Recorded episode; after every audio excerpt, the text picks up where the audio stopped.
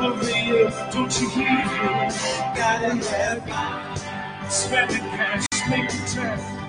Girl, I'll show you a time. Come on, your troubles behind. I don't care where you've been. You ain't been nowhere till you've been in. With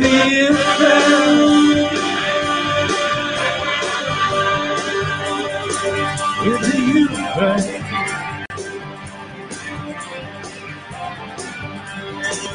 Yep. In, in the in crowd, that's the topic of today's discussion. We need to talk about the in crowd because this is what dis- is destroying our nation. This freaking in crowd. You shouldn't interview that man. You shouldn't talk about those things unless we all agree that we're going to talk about it. You know what it reminds me of? and this morning in a discussion, it's like, you guys are showing your age. Well, let's look at this um, trailer together. I want you guys to tell me what you see here. We'll use a more modern one too, but I think it's important we revisit the Heathers. I wanted to be a member of the most powerful clique in school. Dear Diary, Heather said she teaches people real life. You were nothing before you met me. You were a Girl Scout cookie. Does it not bother you that everybody in this school thinks that you're a piranha? Like I give a shit. Heather number one just looked right at me. You a Heather? No, I'm a Veronica. I don't really like my friends. I don't really like your friends either. They're people I work with, and our job is being popular. Maybe it's time to take a vacation.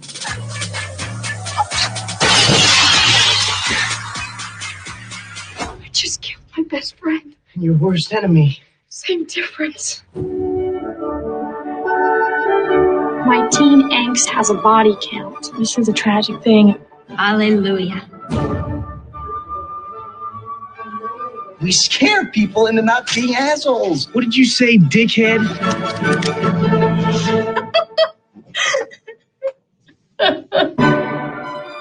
I did not want them dead. You did too. You did not. You did not. Shut up. I love my dead gay son. You were out of control. My life is filthy. What do you think I'm gonna do with it? Take out her tonsils? Is this as good for you as it is for me? Life and suck.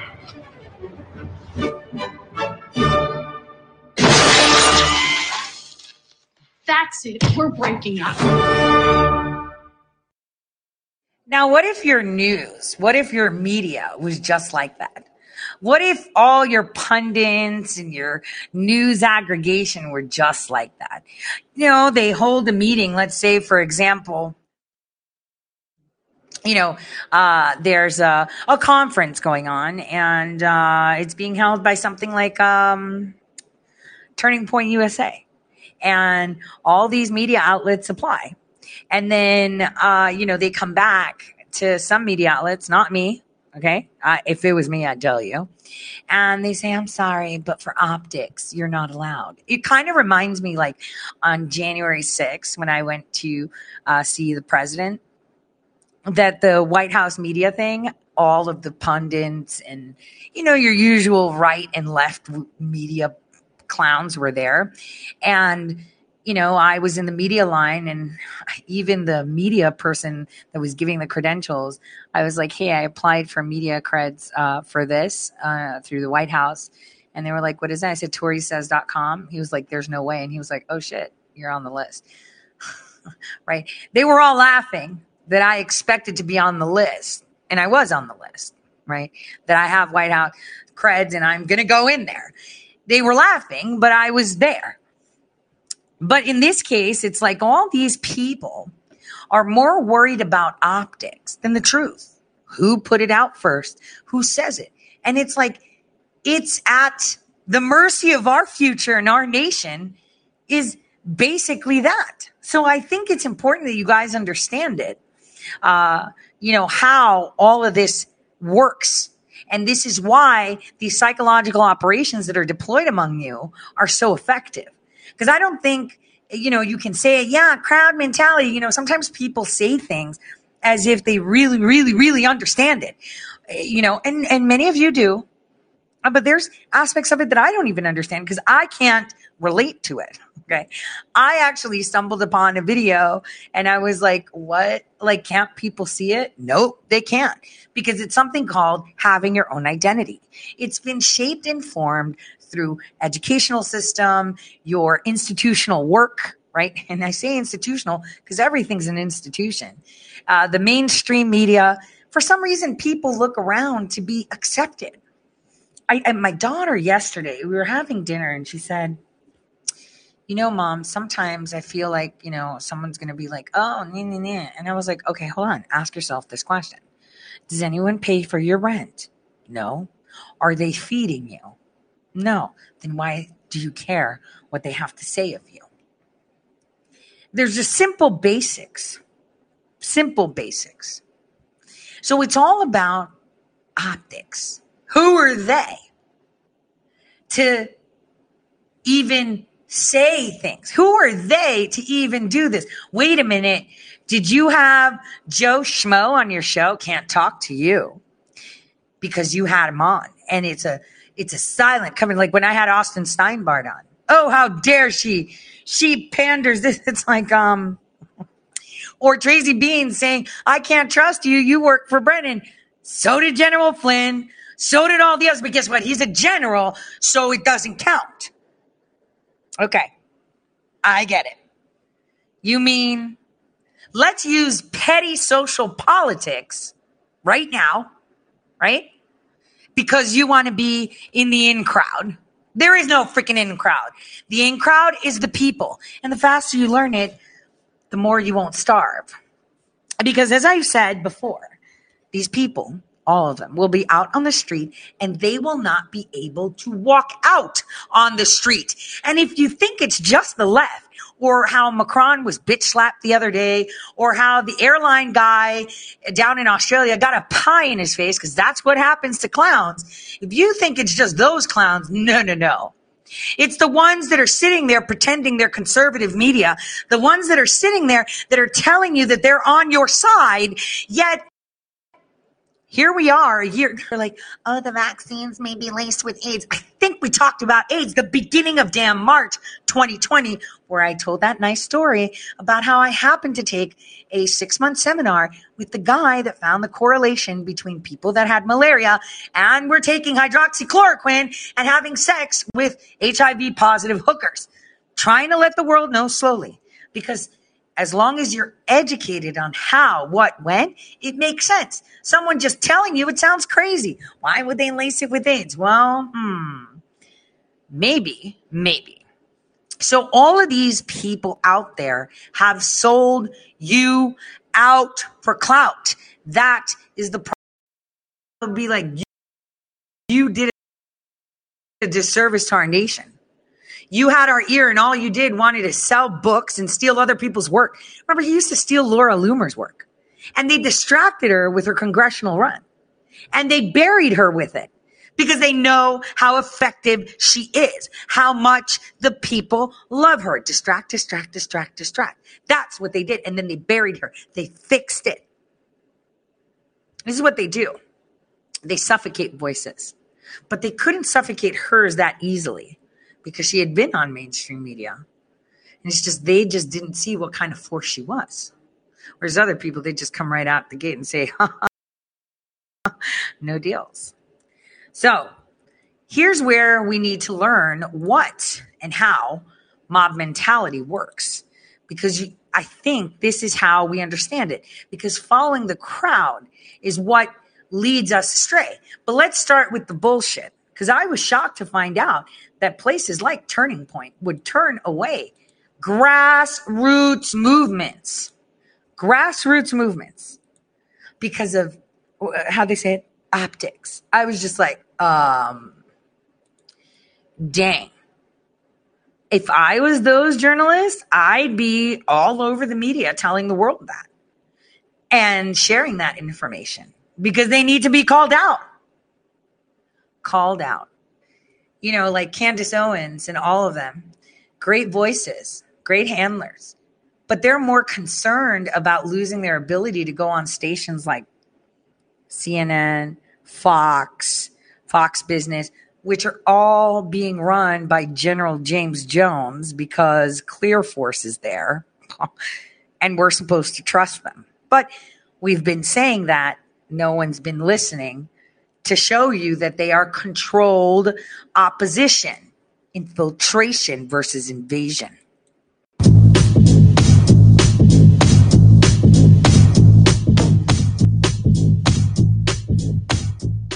I do think there's social cliques at Middlebury High School. Yes. I do, absolutely. Yes. Uh, yeah. Yeah. Uh, yes, I do. Oh, absolutely.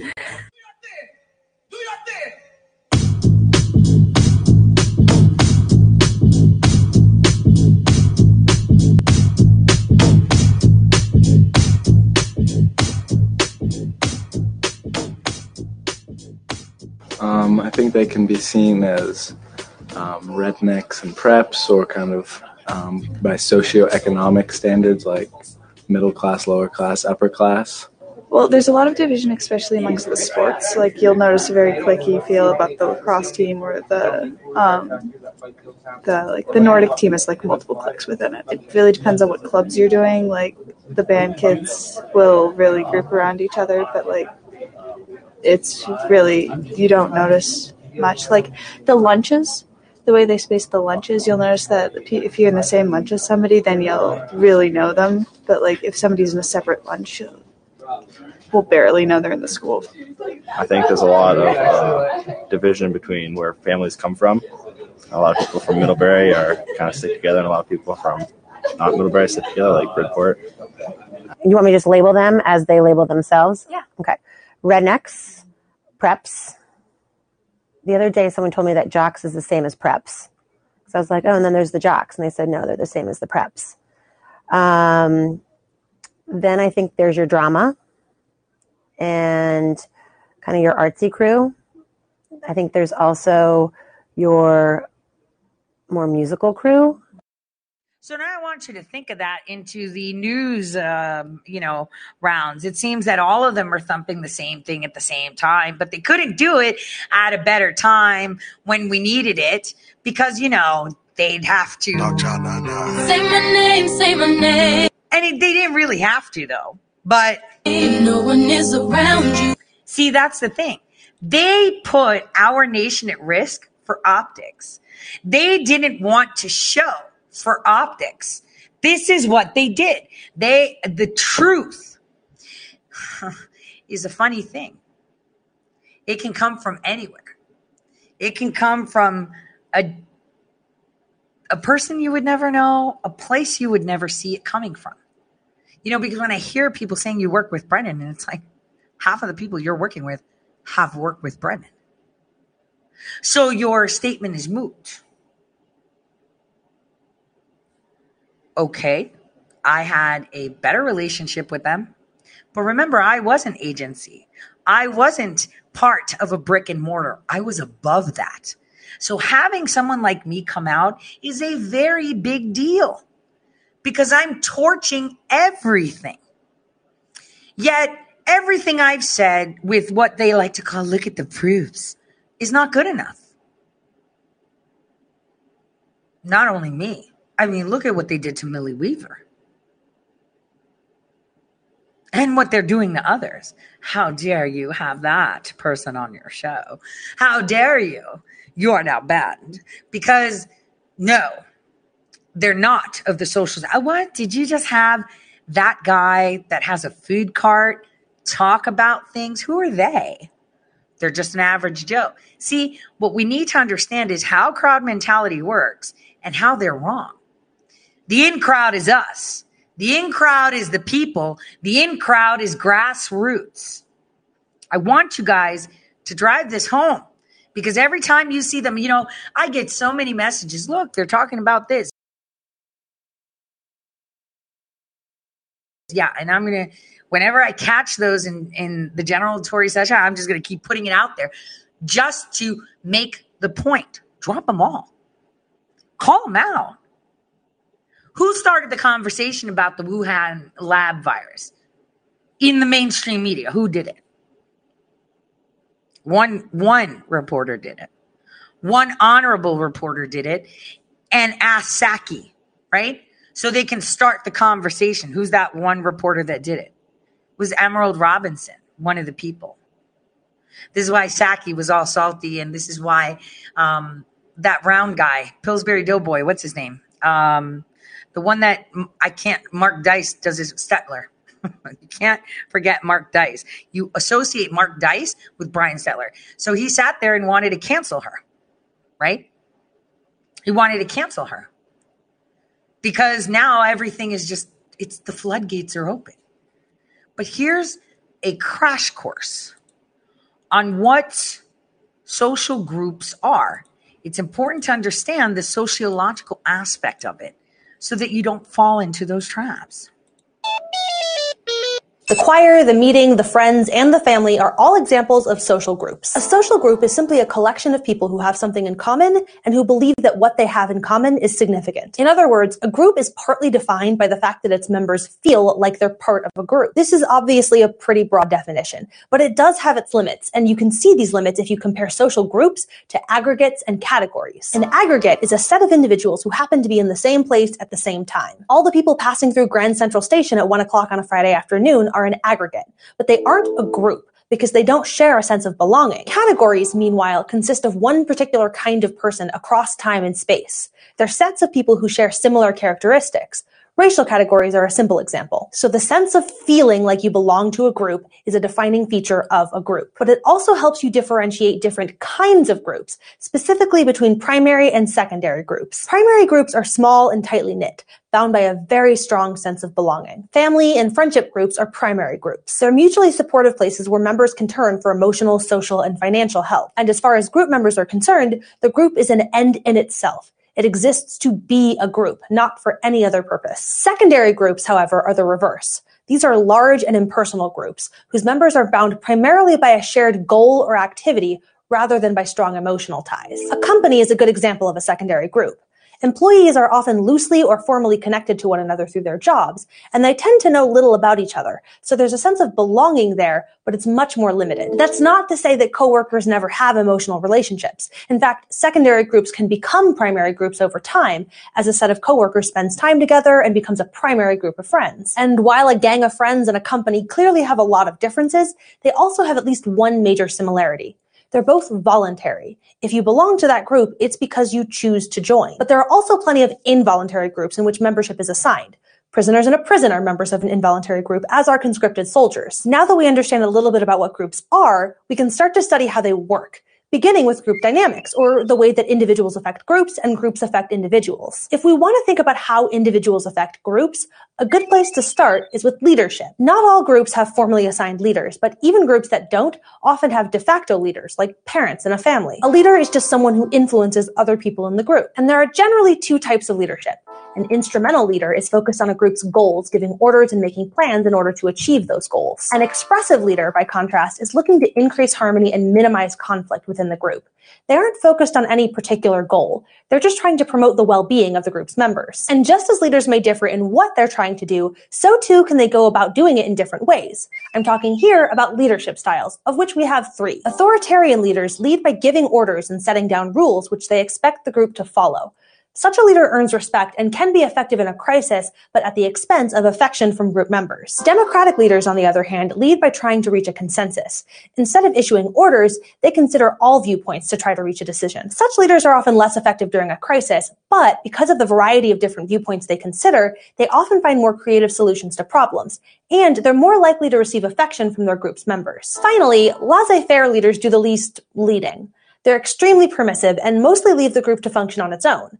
This means lots of freedom, but it's the least effective style at promoting group solidarity and least effective in times of crisis. So leadership is one way that individuals affect groups, but groups also affect individuals. You can see this especially clearly in group conformity, where members of a group hew to the group's norms and standards. Basically, group conformity is the reason that you do jump off the bridge with your friends. And this has been demonstrated in some fascinating experimental results. Let's go to the thought bubble to learn about perhaps the most famous or infamous experiment on conformity. The Milgram experiment was run by American psychologist Stanley Milgram in 1974, and it was presented as an experiment in punishment and learning with two participants. One participant was the teacher, who read aloud a series of word pairs and then asked the other participant, the student, seated in another room, to recall them. The student was strapped to a chair and wired up with electrodes. For each wrong answer, the experimenter, who was standing beside the teacher, instructed the teacher to deliver a painful electric shock to the student. With each wrong answer, the intensity increased from an unpleasant few volts up to 450 volts, a potentially deadly shock. But the experiment was not about punishment or learning. The student was actually an actor, a confederate of the experimenter, and the shocks were not real. The experiment was designed to test how far the teacher would go in conforming to authority. At some point in the experiment, the confederate would feign extreme pain and beg the teacher to stop. Then he fell silent. If at any point the teacher refused to issue the shock, the experimenter would insist that he continue. In the end, 65% of participants went all the way, This is the Karen mentality. Uh, so uh, we're we're we're going to evaluate this because this is going to be very important because there's a lot of things coming to surface. Let's just watch this over, and I'll pause and comment, and then we'll skip back over to the Milgram because I've showed the original experiment before and talked about it, and it was very important when I did it. So that way you can have that seed sown. So when it's time to see the Karens, you can. Here we go. And groups affect individuals. If we want to think about how individuals affect groups, a good place to start is with leadership. Not all groups have formally assigned leaders, but even groups that don't often have de facto leaders, like parents in a family. A leader is just someone who influences other people in the group. And there So President Trump is a leader. He influenced all of us to spark and ignite uh, awareness. He, he wasn't titled, well, he was titled a leader because he became our president, right? I want you to pay attention to these dynamics so you can see how this goes. Because you guys saw it, those of you that followed the QAnon decoder people, right, saw it yourselves. They decided that they wanted to brush people aside. They decided to be the ultimate authority of where truth comes. They were the authority of what all of this is the authority of a lot of things, which is the problem that arose from those types of groups. There are generally two types of leadership. An instrumental leader is focused on a group's goals, giving orders and making plans in order to achieve those goals. Now, instrumental, what was the goals that President Trump said? Our goals as a group, as the United States, is to put America first, is to be energy independent, to, to have our own industries, our own manufacturing, to actually make use of the things that are ours rather than sell them to other countries and then buy it back. And those were the goals to make our nation independent. What? We are independent. What? No, we're not. An expressive leader, by contrast, is looking to increase harmony and minimize conflict within the group. They aren't focused on any particular goal. They're just trying to promote the well-being of the group's members. And So this would be what the Democrats are doing. They want the well-being of those that are part of that, you know, cultish mentality where they have to uh, you know, accept things and be politically correct and not offend and accept all things and apologize because they're told to. And just as leaders may differ in what they're trying to do, so too can they go about doing it in different ways. I'm talking here about leadership styles, of which we have three. Authoritarian leaders lead by giving orders and setting down rules which they expect the group to follow. So that is what your right wing media and left wing media have. These are the rules. These are the people that you are allowed to talk with, express with, thump on, and that's it. Anything outside of that is not acceptable. We make the rules, no one else. Everyone else is a conspiracy theorist out there, wrong, or we'll just paint them as just ignore them and we'll attack them. Such a leader earns respect and can be effective in a crisis, but at the expense of affection from members. Democratic leaders, on the other hand, lead by trying to reach a consensus. Instead of issuing orders, they consider all viewpoints to try to reach a decision. Yeah, so this is the facade of actually having a choice.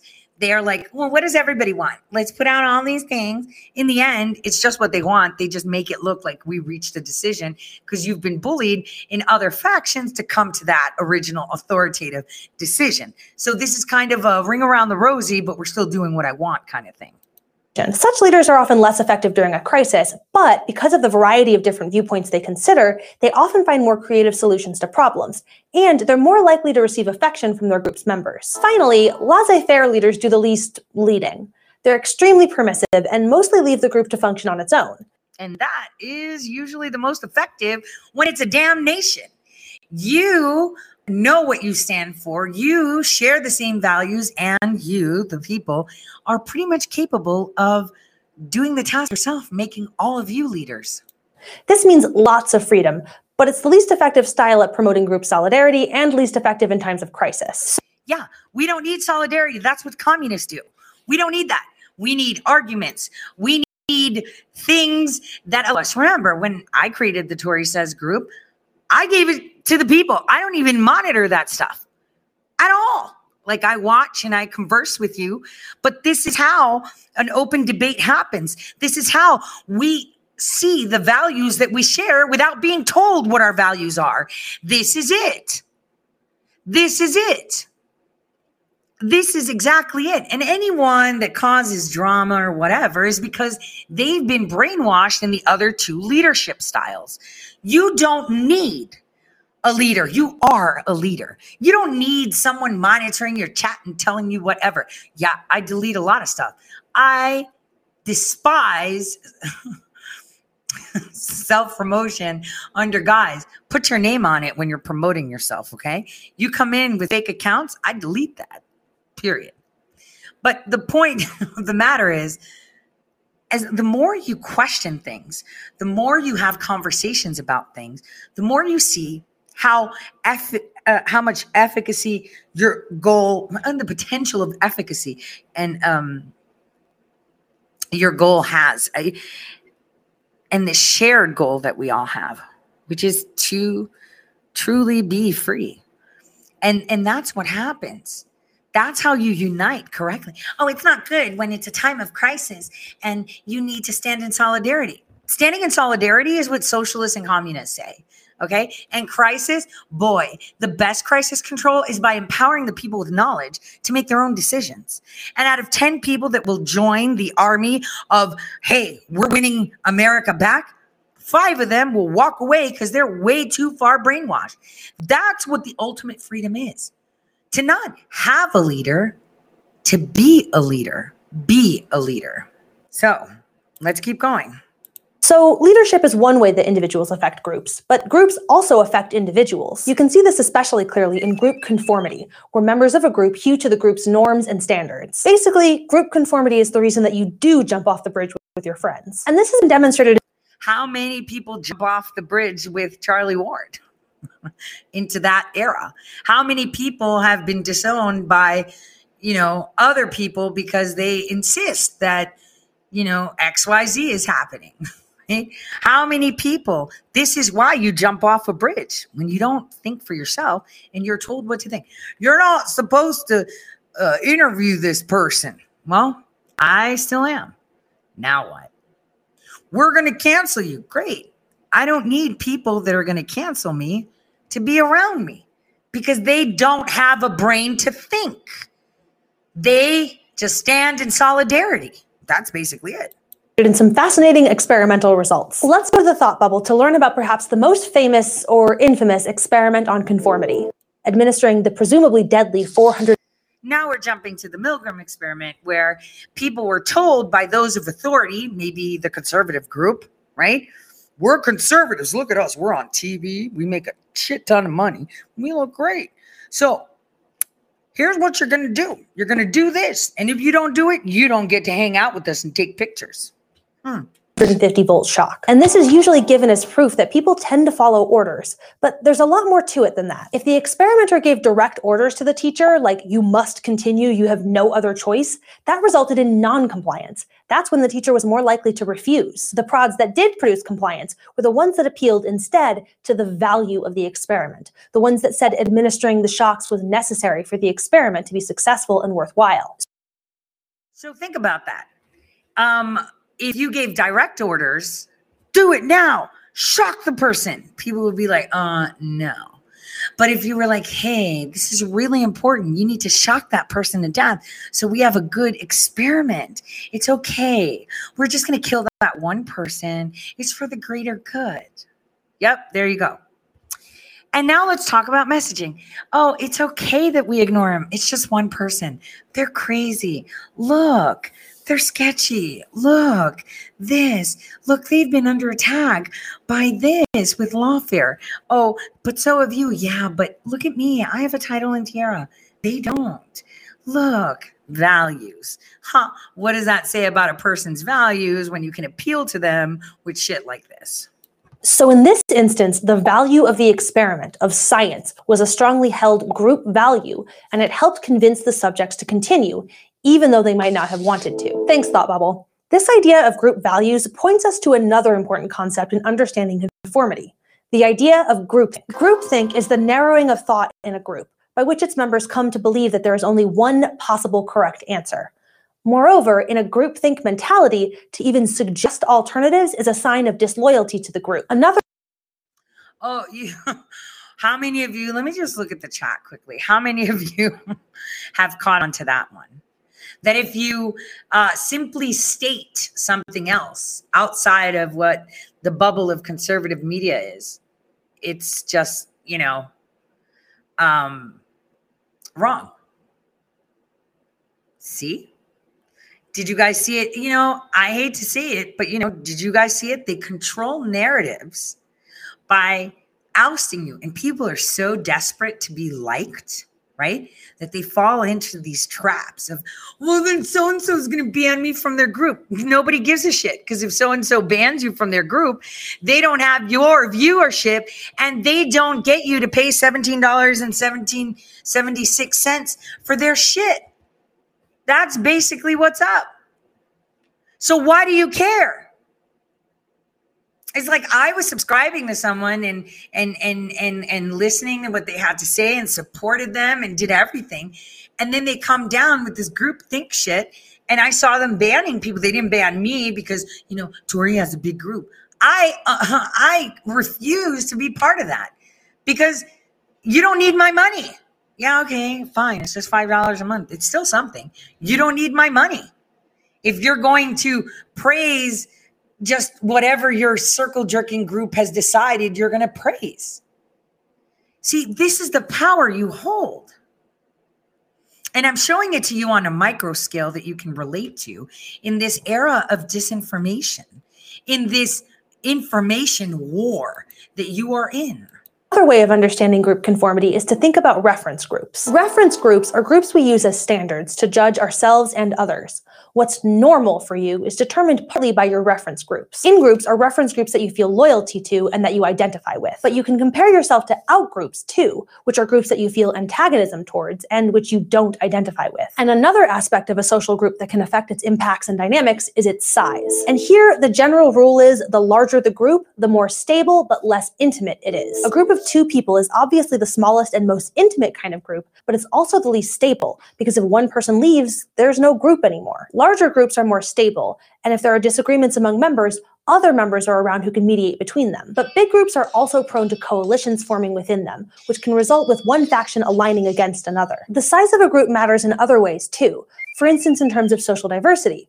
Larger homogenous groups tend to turn inward, concentrating relationships within the group instead of relying on intergroup contacts. By contrast, heterogeneous groups, or groups that have more diversity within them, turn outward, with its members more likely to interact with outsiders. Finally, it's worth pointing out that social groups aren't just separate clumps of people. There's another way to understand groups, in terms of social networks. This perspective sees people as nodes that are all socially interconnected. You can imagine a circle of friends who are all connected to each other in different ways, some with strong connections in a clique or subgroup, while some are connected by much weaker ties. And you can follow the ties between all of the nodes outward to friends of friends and acquaintances who exist on the periphery of the network. Networks are important because even their weak ties can be useful.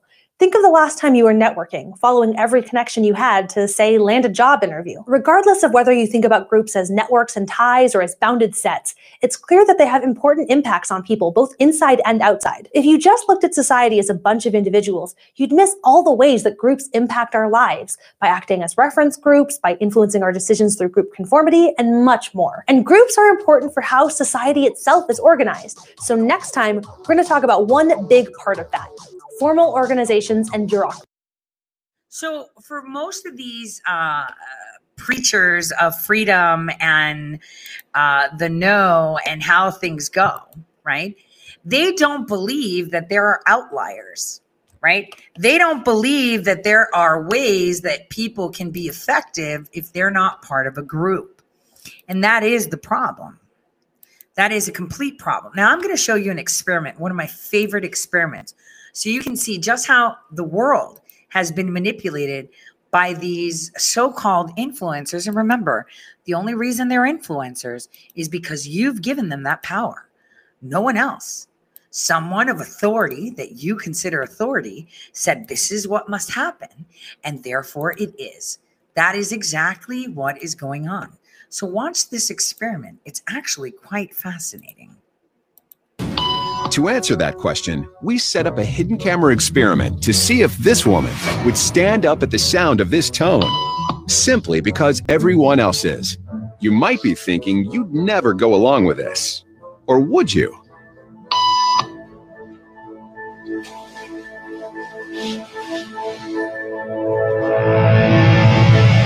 After just three beeps, and without knowing why she's doing it, this woman is now conforming perfectly to the group.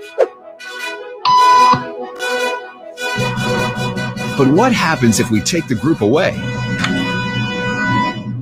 Elaine, please.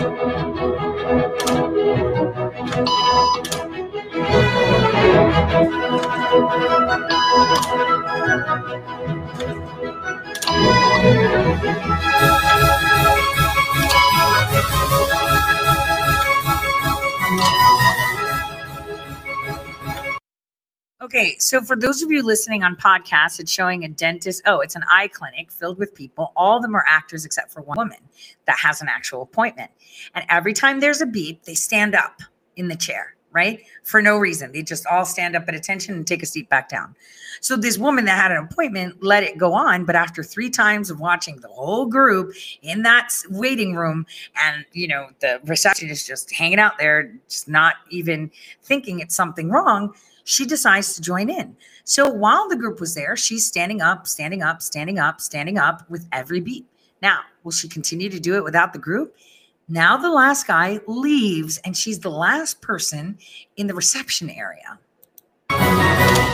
Okay, now she's alone. The crowd is gone and nobody is watching her except our hidden cameras. What do you think she'll do?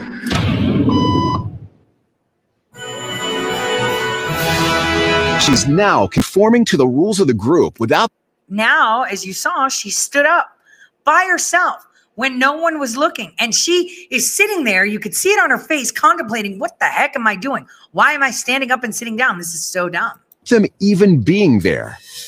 Now, watch what happens when we introduce another outsider who doesn't know the rules.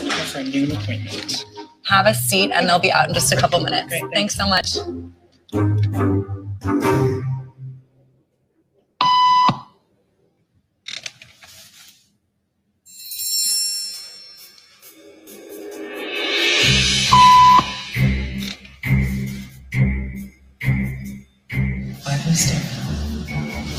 Everybody was doing so I thought I was supposed to. Think she'll teach the new guy what to do?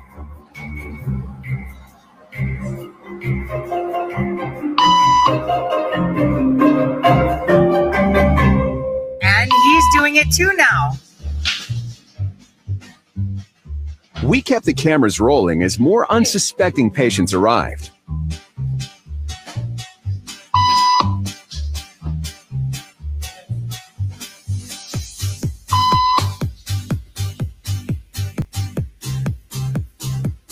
Did and it right slowly away. but surely. What began as a random rule for this woman has now become the social norm for everyone in this waiting room. Here to explain what's going on in their brains is Jonah Berger of the University of Pennsylvania. This sort of internalized form of herd behavior is part of what we call social learning. Starting at a very early age, when we see members of our group perform a task, our brains literally reward us for following in their footsteps. When I saw everybody stand up, I felt like I needed to join them. Otherwise, I'm like excluded. Once I decided to go with it, then I felt much more comfortable. Conformity is how we become socialized, but it can also cause us to develop bad habits or repeat past wrongs. And it's why even this rebel, who wasn't standing for any of this nonsense, eventually joined the ranks. And the only thing more shocking than seeing how easily conformity affects the way you act is that similar forces are subconsciously shaping the way you think. So how'd that feel? How'd that feel watching it? Felt really messed up, didn't it? Felt really messed up to watch something like that, didn't it? Where all these people are like the mob. They're they've got this mob mentality about them and they can't stop it. Don't say that you wouldn't do it. You'll be very surprised just how programmable you are. It's a simple, simple, simple tool. And it happens all the time. And here's the deal who tells you that Fox News is news? They did. Who tells you that, uh, you know, organizations that are out there and the conservatives you see on TV are really representing your values? You do. Who tells you that this person is a patriot? They do, and you comply. See, why do you comply? Why do you share links like, why do I say that I feel compelled to use clips from Newsmax or OAN or Fox or even CNN? First of all, I use them to show you what they're telling you. Second, why do I use video clips when I could just tell you all of this? Because unfortunately, you have been programmed to see it coming from multiple sources. And if you see it coming from multiple sources, therefore, it's true. I know you hate to be called out on that, but that is a fact. It is coming from multiple fo- sources, therefore, it is true. That's the problem. A lot of people are following that person, so I guess it's true. A lot of people are saying that, so I guess it's true. And you just conform. I'm trying to point that out to you. The standing up and sitting down at the beep is one thing, but how many of you thump, thump messages from people you've been told to thump? Hello, blue check mark. I thought the blue check mark was to verify identities. Nope, it turned out the only people that are being thumped are the people of the simply that's it. Are you part of the in crowd? Then you got a blue check mark. I'm in with the in crowd. that's what's up. I group think. go where the in crowd goes. see? Can you see how that makes sense now? Crowd. The in crowd tells you how to think suddenly everyone's like holy crap they're talking about AIDS laced viruses, but we were talking about it before the vaccine was out. But now suddenly it's what? Legit. Because other people are saying it a year later. Do you see how that works? You empower them. You empower them. Therefore, they have the power. I'm trying to show you just how much power you yield. Just how much power you yield. You know what? They're not the in crowd. You are. You just don't realize it yet. That's exactly what it is. This is group think. This is it. Wait, there's more. I need to show you more because you need to see it from other places to understand it.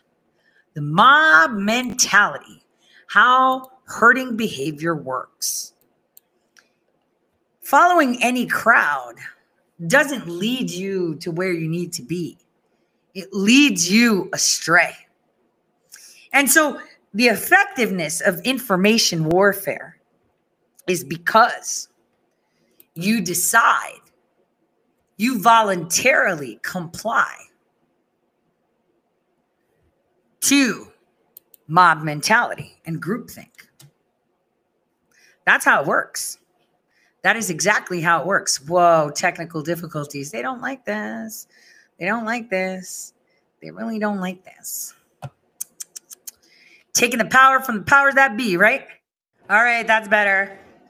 That's better. We lost sound, we lost connection, but I'm back. So, a lot of you will be like, well, they're the ones interviewing our president, and we have to follow them because that's what they do. Well, that's because the president knows that unfortunately, 99% of you are in groupthink. And unfortunately, they believe that their followings are strong and that people trust them. Therefore, he sits with them. This is it. And what message you need to, to understand is that you've given them that power. The minute the president doesn't see these journalists as important factors in your life, is people that you look up to, they're toast. They're gone. They're finished. And he will then be speaking directly to you. He doesn't need a conduit. Why would President Trump need any conduit? Why would he need to sit down and interview with anyone when he could just talk to you? Why do you, you know, a lot of people are like private conversations, right? Tore, why don't you just post this? Why don't you? Why? I'm not a loser. I don't need someone else to boost my truthfulness. my truth stands on its own feet. I don't need to take pictures with people and post them. I don't need to do any of that stuff because I don't feel that need. I don't. And neither should you. The only way you end this whole charade is by taking your power back. Your president told you that during the inauguration. He's giving it back to you. Pelosi's power was given to her by you. And you'll say, Well, I didn't vote for her. No, you didn't. But you still watch the freaking media she's on that are telling you that you did. But so and so went to this country, had this interview, and told us stuff. Nobody cares. Why do you even think that person is important? You're important. They're not. They should be talking to you directly. You don't need an intermediary. You don't need anyone telling you who you need to listen to. You need to be saying, hey, I want to listen to you directly. I don't need any news outlet. Any news outlet is not important to me. I need you talking to me. Talk to me. Talk to me direct. Why are you using these people? Why did you put Jack Posobiec up there? Why did you put Cernovich? Why did you put this person? Why did you? They're losers. They mean nothing. You know what they always hated about Laura Loomer? That she spoke directly to her listeners all the time. Hated that about her. That she didn't create that barrier, that she actually cared about the needs of the people that were listening to her. That's the problem. So, again, Let's take a look at how people are controlled. Herding behavior is very important to understand if you want to understand how they have power over you. Because this is how they lead you astray. Very easily, too, might I add. They lead you astray like no, like nothing else. Here we go. Thus, it might be that one family camped near a spring and another camped for the spring and for company, and a third because two families had pioneered the place and found it good. And when the sun went down, perhaps 20 families and 20 cars were there. This quote from John Steinbeck's classic, The Grapes of Wrath, paints a powerful reality about human nature. It depicts humans as the social animals that we are, reminding us that in times of uncertainty, people are afraid, and when we're afraid, we rely upon the herd to guide us. Sure, the crowd's guidance can be a useful crutch to lean upon, but what happens when we use it too often, when we're just lazy? The concept we're teasing out here is known as herding behavior, and we can define it as people do- doing what others do instead of using their own information to make decisions. This happens often. We see a large number of people acting in the same way, and we think there's no way that they could all be wrong. They must know something that we don't. We start to base our decisions off of the assumption that everyone else has done their research or knows something that we don't know. But that's not always the case. Consider the following example offered by Robert Shiller, an economist at Yale. Suppose two restaurants open next door to each other Restaurant A and Restaurant B. The very first customer sees two empty restaurants and must choose which one to eat at based only on their appearance. Let's say she chooses Restaurant A. The second customer sees one person eating at Restaurant A and an empty Restaurant B. She makes her choice based on two things. First, the appearance of each restaurant. That's her own information. And secondly, the fact the first customer chose restaurant A. That's external information. If the second customer chooses to go to restaurant A, then the third customer will see two people eating at restaurant A and an empty restaurant B. I think you see where this is going. As people continue to join the crowd, they prompt others to do the same. Eventually, each customer might end up at restaurant A, which could actually be the poorer restaurant. What's happened is people have ignored their own information, and that creates a distorted signal chain. We think that everyone has made an informed decision, and that decision appears to have value. But in reality, everyone has based their decisions on the decisions made by others. And because of this, our decision contains no real valuable information.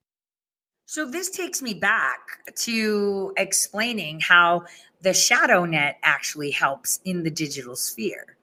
You see a lot of people following one person, therefore, you think they're legit. And people that are actually making change think that too. I had conversations with a lot of people that are being interviewed by, and I'm like, why are you being interviewed by them? Like, first of all, yeah, but they have a big following. No, they don't. They're broke as shit. They don't have anyone. Th- Their their system is broken. People have woken up. No one listens to their show anymore. No one goes there anymore. They don't consider them a source of any, but they have a lot of followers, probably trolling them, or they forgot that they subscribe to their channel. When have you seen any clip of their show anywhere? Nowhere, except for their group and their friends group. That's when when you're spent and have no one following your content, you then pretend that you have people following your content. That's it is. You fake it till you make it. These people made it faking it, and now they're faking that they're still making it. That's the problem that they're putting their eggs in a basket that isn't really there. Because everyone that did go there, like the Charlie Ward train, right? That was crazy, right? When I saw that, I, I was like, what is going on here, right? Or mysterious personas talking. I was like, what the heck is going on here? I was like, how are people even watching this stuff and saying, yo, this is like super answers, right? They thump each other. They circle jerk.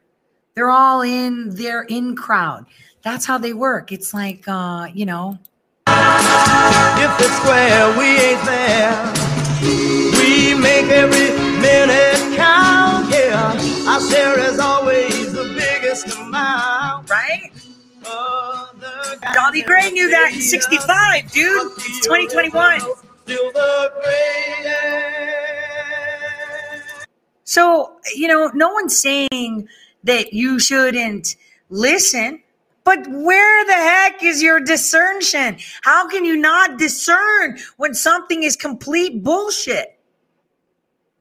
Again, it's not just these little groups and random channels. We're talking mainstream media. You have given them the power. Okay. You have given them the power to be the source of your news. How? if you watch what they tell you, they tell you exactly who they are. And they are nothing but puppets.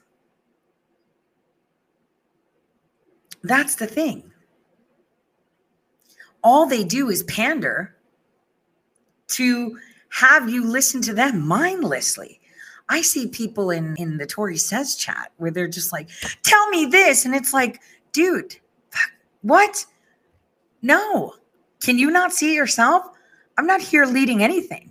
I'm in the trenches with you, just like the president was. He was in the trenches with you.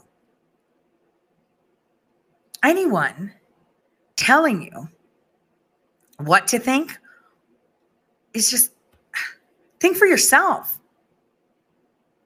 You know, every single time I would get banned on Twitter, people would be like, "Oh my gosh, you have like so many followers. Oh my god!" You and I was like, "It's okay. I'll, I'll, I'll just keep doing my thing, and my message will get somewhere." Five accounts. The minute I reach up to like a hundred thousand, boom, I'm done. I'm, they take me out. Too much reach. I so many people. You know, you remember how I said years ago, I said, What is this stupid Trump train? Get on the Trump train, follow all these people. And everyone's like, Yeah, we're going to follow them. And it's like, how the heck do you follow 10,000 people and read all their damn tweets? I was struggling with 800. And for some reason, you thought you had this illusion that the followings were real. You know, they would put that on like this bullshit. This is Operation Gridlock, gridlock of information. And you know what? They all hated it that I kept saying it. And, you know, I had a heart to heart with a very big persona. And they were like, you know, they just, they don't like the fact that, you know, you call them out. And it's like, um, they should be the ones calling out too. You know, what is this follow back bullshit? What does that even mean? Why should I follow you back? Are you going to provide me news? No. And I would get DMs. I followed you. You better follow me back or you're going to, I'm going to unfollow you. Okay, fine. I'm fine with that. totally fine. That's the thing. People don't like you thinking individually because you take the power away from them. Individual thinking is very important. Herding behavior is what has us right here. This is why we're here today. And the more people herd, the more we're falling astray from the ultimate goal, which is what? Getting our nation back. These chains of behavior are sometimes called informational cascades, and they help us explain everything from standard conformity to fads and booms and crashes. Speaking of booms and crashes, you might remember the financial crisis of 2008. While an event as cataclysmic and complex as that cannot be explained by one behavioral failure, research suggests that herding behavior may have played a role in decision making by investment managers. Investors concerned with their own reputation have shown to mimic the investment decisions of other managers, ignoring their own private information. It's worth returning to the idea that in times of uncertainty, people are afraid. And when we're afraid, we rely upon the herd to guide us. As the financial world collapsed in 2008 and uncertainty loomed above us all, there's no question that our herd mentality kicked in and it probably played a role in our decision making. Whether or not we're aware of it, our reliance upon the herd plants the seeds which will influence the stores we shop at, the restaurants we try out, and even the universities we choose to attend. The solution is not to avoid all external information. Rather, the idea is to become more aware of the information we're using to make decisions, especially when we're observing what other people are doing. The herd is not synonymous with bad. However, our over reliance on the herd prompts ignorance and distorts the information we use to make decisions.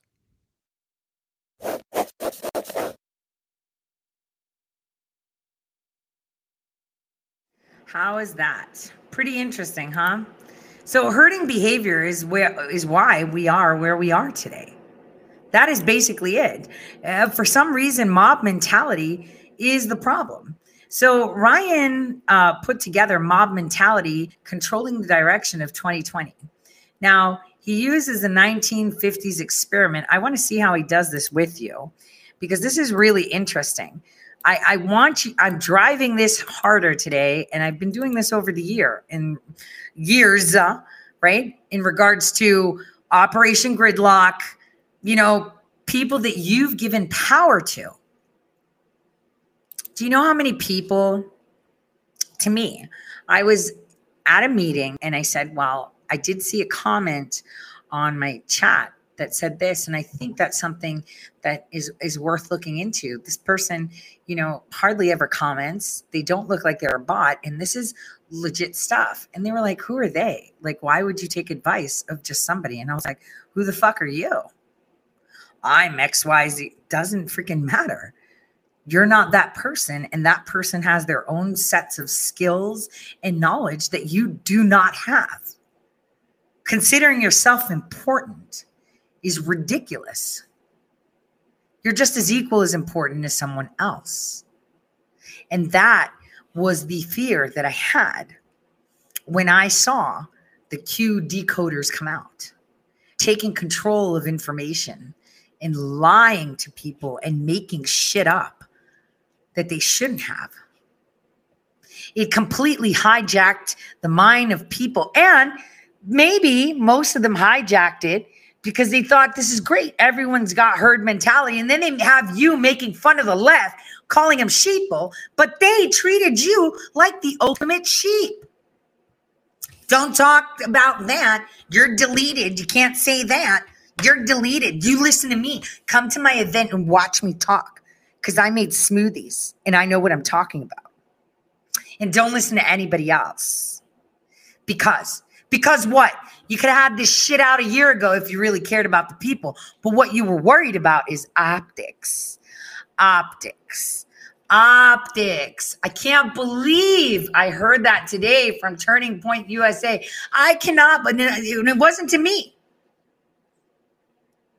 Damn.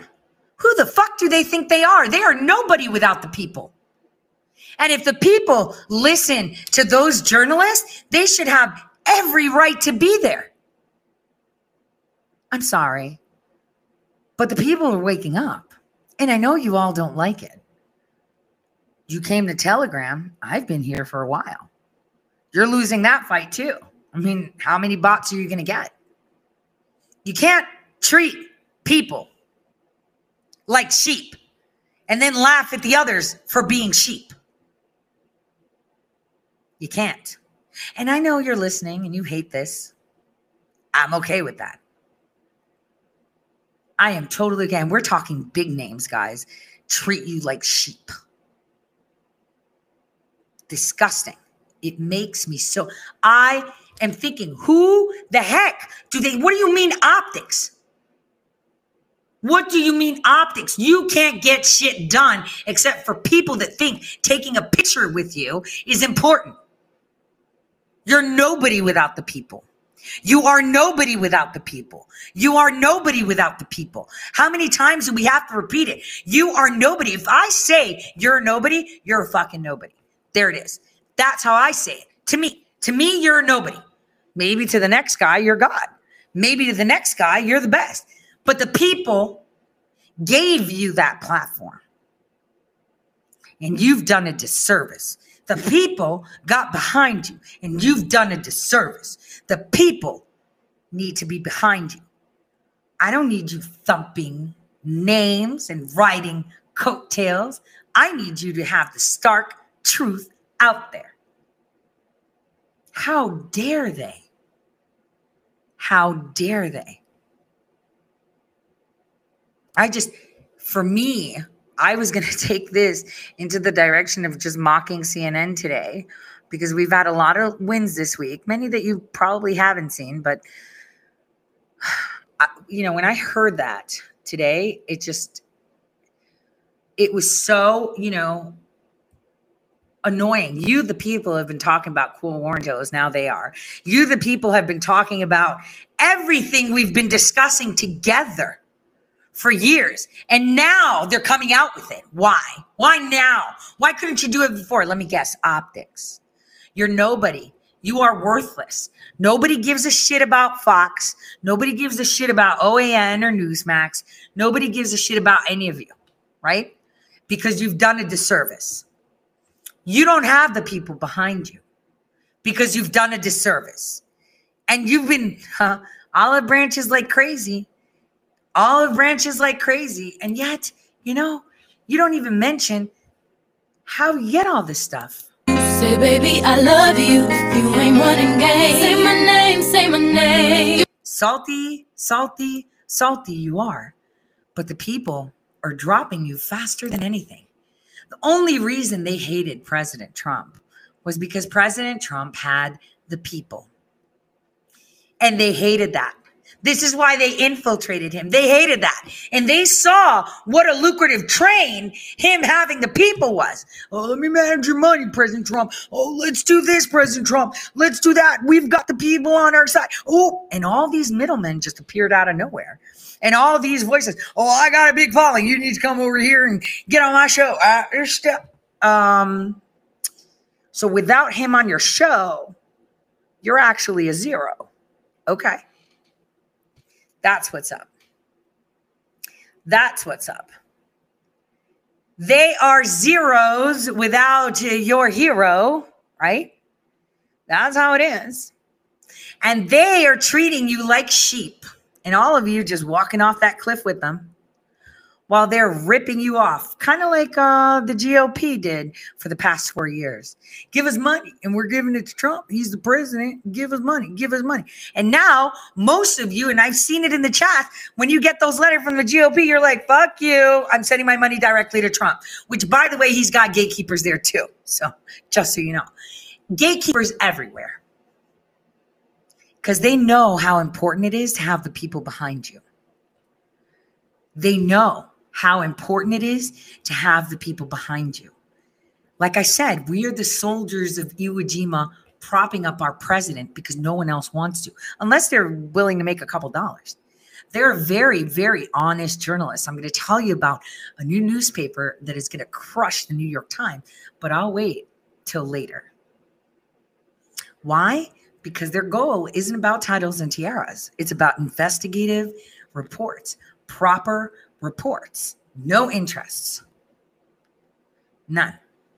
And you know, I've been confronted many times. What's your game? My game? My game used to just be this is fucked up. The people need to know. And this is why I was leaking slowly, slowly, slowly, waiting for the right time to pounce. But as of 2019, thinking about it, all these people I work with knew exactly what was happening in my personal life that I was completely blindsided by. And they didn't tell me. So guess what? Huh. It's also what? I sacrificed my ability to be a 100% at home wife, cooking and cleaning and taking care of my babies so that I can serve my country with the impression that my personal life would have been safe and sound. And I was under that impression, that illusion.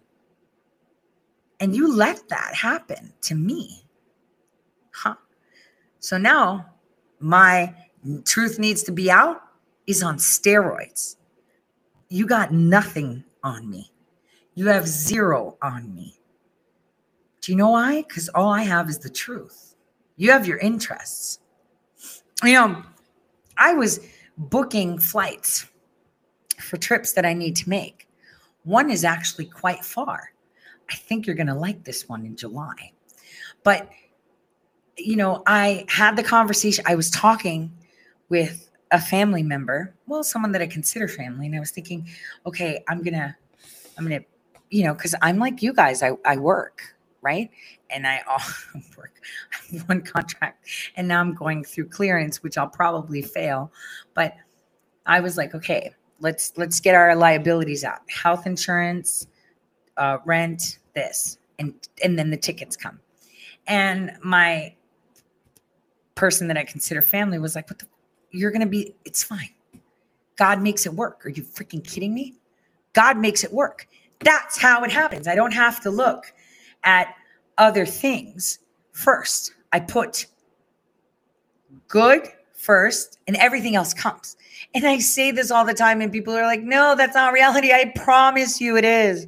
If you trust it, it totally is in God's control. How is it possible that all of these things just pop into place? You know, I even made Patrick Bergy a God like, he believes in God now. He was mocking me mocking me, you know, two years ago. And I was like, God makes things happen. You got to have faith. He's like, no, God didn't look after me. God didn't do this. You're going to see it now. He's like, shit, it can't be coincidence. Exactly. How many times does something happen have to happen in order for it to be a coincidence? I mean, once, twice, three times. I mean, you know, I should just go on Fiverr and hire someone and say, put all my proofs with timelines that we can show it and say, how is it possible that this is a coincidence? Yet I am not a re- reliable source. I'm just saying. Like I told you yesterday, they're thumping some other guy about behavioral analytics. Shit, Bergy created that software. Why are we listening to the guy that took over after Bergy rather than the guy that actually created it? People lose faith in understanding just how united the people are. This is why the power of the people is so massive. If you are united on all fronts, you can be on the right, you can be on the left, north, south, west. I don't give a crap. If you're united under one cause, there is nothing that can break that. Nothing especially when it comes from you. This is why, you know, uh, when people were like, give us guidance on this, I don't need to give you any guidance. You are just as capable. You don't need a leader. You've had enough of those people leading you off cliffs and sheeple mentality. And I've seen in the various Tore Says groups all this bickering of taking control, taking control, because you have been trained as humans to literally serve others. What you need to do is understand serving your brother and your sister together equally is what gets everyone everything. This is how it works. Stop being so tunnel vision and thinking you need someone to hold your hand or feed you information. You're more than capable. You don't need someone pulling out that red string or digital red string with arrows and boxes and shit so you can get it. You're more than capable. When I tell people I don't run my rooms, the people do. I'm in all the rooms and they add me to it, which is great because I get into all Tore Says room. There's not one room I do not look at. And I know a lot of you think, does she sleep? I kind of don't. I wish there was an upgrade for that because then I become really, really bitchy. The, the point of the matter is, you give power to people with your time and dedication. And here we are having conversations so that we can understand where the root of the problem is. And the problem is we cannot find the source of the truth because they even obfuscate that. That's all you got to look at. And you know, most of them right now listening, because I can see everything. Oh, she doesn't have much of a following. Oh, you have no idea. You don't. Yours are all bots. And about 60% of them are there to troll you or take your content and revamp it. Humble yourself and realize that you are the same. You are the same. And the more a oh man, a united America is an unstoppable America. If you guys were able to just realize how much power you give them, and, I, and I'm sure you do, it's over for them. Take a look at this. Let me let me put this on. Give me a sec. There we go. It's not doing it. There we go. Is it? There it is. Here we go.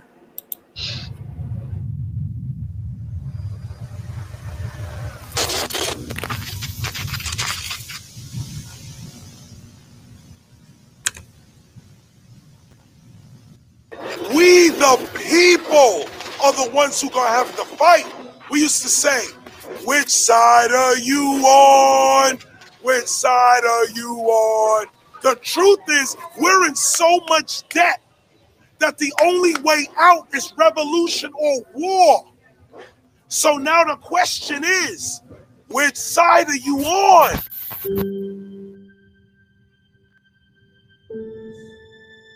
Have you ever wondered why there are always two sides to things? Maybe it doesn't matter as much with sports or video games. But why politics?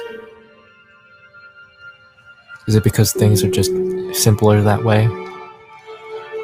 Maybe people have just gotten used to only seeing two sides. Thank you, Vermont! But why doesn't anyone talk about an in between? Who's going to step in when both sides go too far? What happens when both sides go way, way too far? 2018 Super Bowl 52. The Philadelphia Eagles have just taken home the Lombardi Trophy, and for the first time in franchise history, fans finally got to take the streets to celebrate.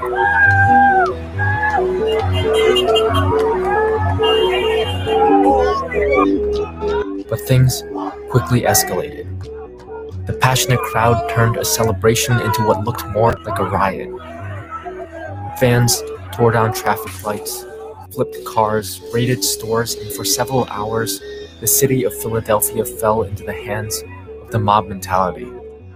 People stopped acting rationally, and under the influence of other irrational individuals, they let their passions and emotions take them away. Storming the city hall with.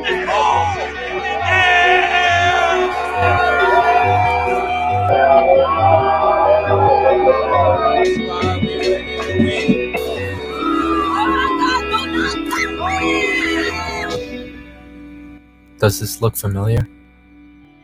The year 2020 seemed to be the perfect breeding ground for the mob mentality to begin controlling the masses. With news outlets, social media, and the entire internet filling our heads with information and opinions, it seems almost impossible to not choose a side.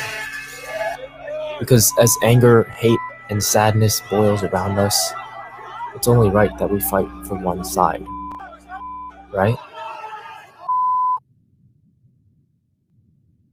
This is where things become Now, we're going to take a little break. I want you guys to think about that. We have dry runs. And today, uh, um, I have someone working on my site so that way I can be back up to show you just how the mob mentality works and how they do trial and errors. Those were trial and errors. Uh, you know, Ferguson, trial and errors. Obama phones, trial and errors. And it happened before, and I have the evidence. And I'm going to put that evidence out for you. So while we take a break so we can get some coffee, oops, wait, hold on. While we take a break so I can get a little bit of coffee here, we're going to watch um, that uh, 1965 video of the in crowd where this guy was so woke, so freaking woke. He knew about it. Now, the thing is, what is the in crowd? You give the in crowd power. There is no in crowd. You are the in crowd. Nobody tells you anything. Nobody tells you how to think. Not in this day and age. Not in this day and age. Nobody tells you how to think. Remember this? If I give you one message to hold in your hearts today, it's this never, ever give up. I will fight for you with every breath in my body, and I will never, ever let you down. I'm with you, the American people. I am your voice. That's it. He was always in the trenches with us. And I believe that that was completely underestimated by many. Now let's enjoy this short intermission. I'm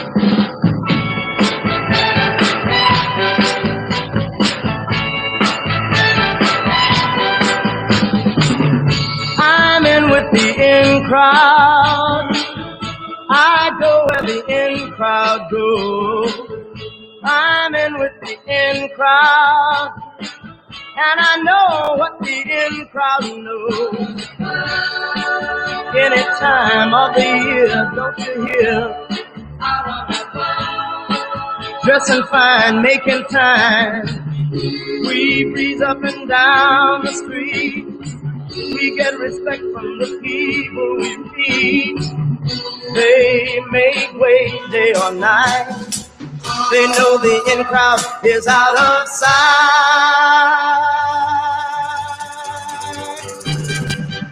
I'm in with the in crowd.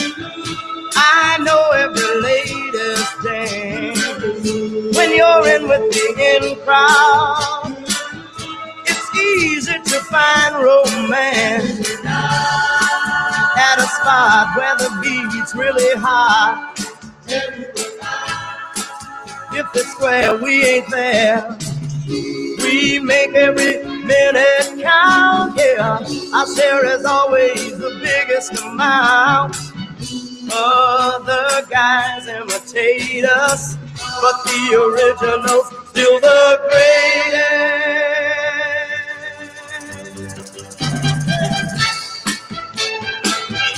Got our own way of walking. We got our own way of talking, yeah.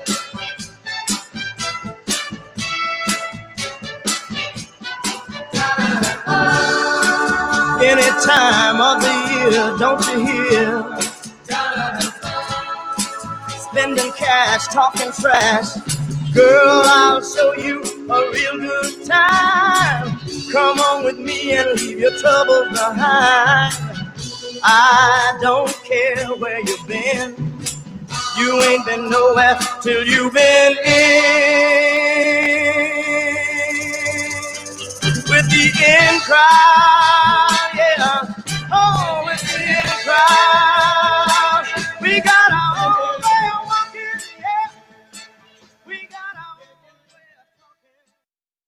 yeah. We don't need anyone telling us how to talk and walk. But I will say, stumbled upon this and I thought I'd share it because it's who's ready to have their mind blown. I can't believe that one person found it and was kind of like, okay, I don't think they can believe it either. So I'm just gonna um, add these uh, photos so that way I can show it to you because this is this is gonna be a little bit mind blowing for a lot of you. But I just can't believe that they found it uh, and made sense of it and understood it. I was just like, all right, fair enough. There are some people that are really, really, really woke and get it. So, yesterday's show, I know, you know, this is the thing. I don't want people to be told how to interpret things. I want them to think. And I couldn't believe that someone so quickly got it because I know that down the line people see it, but you know. So this one person said Hermes is a software description, standalone Pandora client for OS X that doesn't use Flash. Damn. Smooth like velvet. I can say, dang. Dang. So there's one.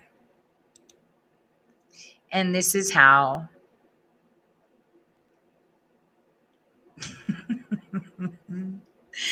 it works. Oh, wait. And it gets better. 1998, the NIST announces candidates for new data scrambling s- standard. Right? The NIST requested proposals, blah, blah, blah, blah, blah. What does that say? I'm going to wait and look at the chat and see what they have to say. I mean, obviously, it's kind of like, wait, what? Is that a frog? I think that's a frog. What do you guys think? Is that a frog? Totally a frog. Totally a frog. Right? A real frog. Oh. But, you know, ribbit. Now let's go back to Hermes. I want to see the chat on this. Let's see. What do you see there? All right. Now, again, this is how it works Eve, Alice, and Bob. After their birth in 1978, Alice and Bob soon became tropes. Oh, let me un tropes of cryptology research over the next decade of academic research in cryptology. Alice and Bob would be ambiguous and a key epistemic tool. And there you see just some art of someone that's supposed to be Bob and the other one is Alice and says, Once there were two mental chess experts who became tired of their pastime. Let's play mental poker. For variety, suggested one. Sure, said the other, just let me deal. Now, I know a lot of you are going to have to go back to that to this little clip, and I'm sure someone's going to make a clip of this that they can share. But you should understand that there's a lot of things that I cannot phrase clearer for reasons of um uh, how do they how do they call it? a paradox there we go can't talk about the paradox much but if things aren't there we shouldn't be talking about them is the basic rule. Um, I'm just going to leave that graphic on for a second so you guys can just appreciate it the way it is. Alice and Bob, the shadowy figure in Carmen Sandiego is Eve. Just thought I would drop that and we're going to visit that later. We don't need to now. But Wonderland's a little bit different than what you've been told. And again, it's all about giving, um, you know, context. I was very impressed with this. Very impressed. Hats off. Smooth as velvet, I can say.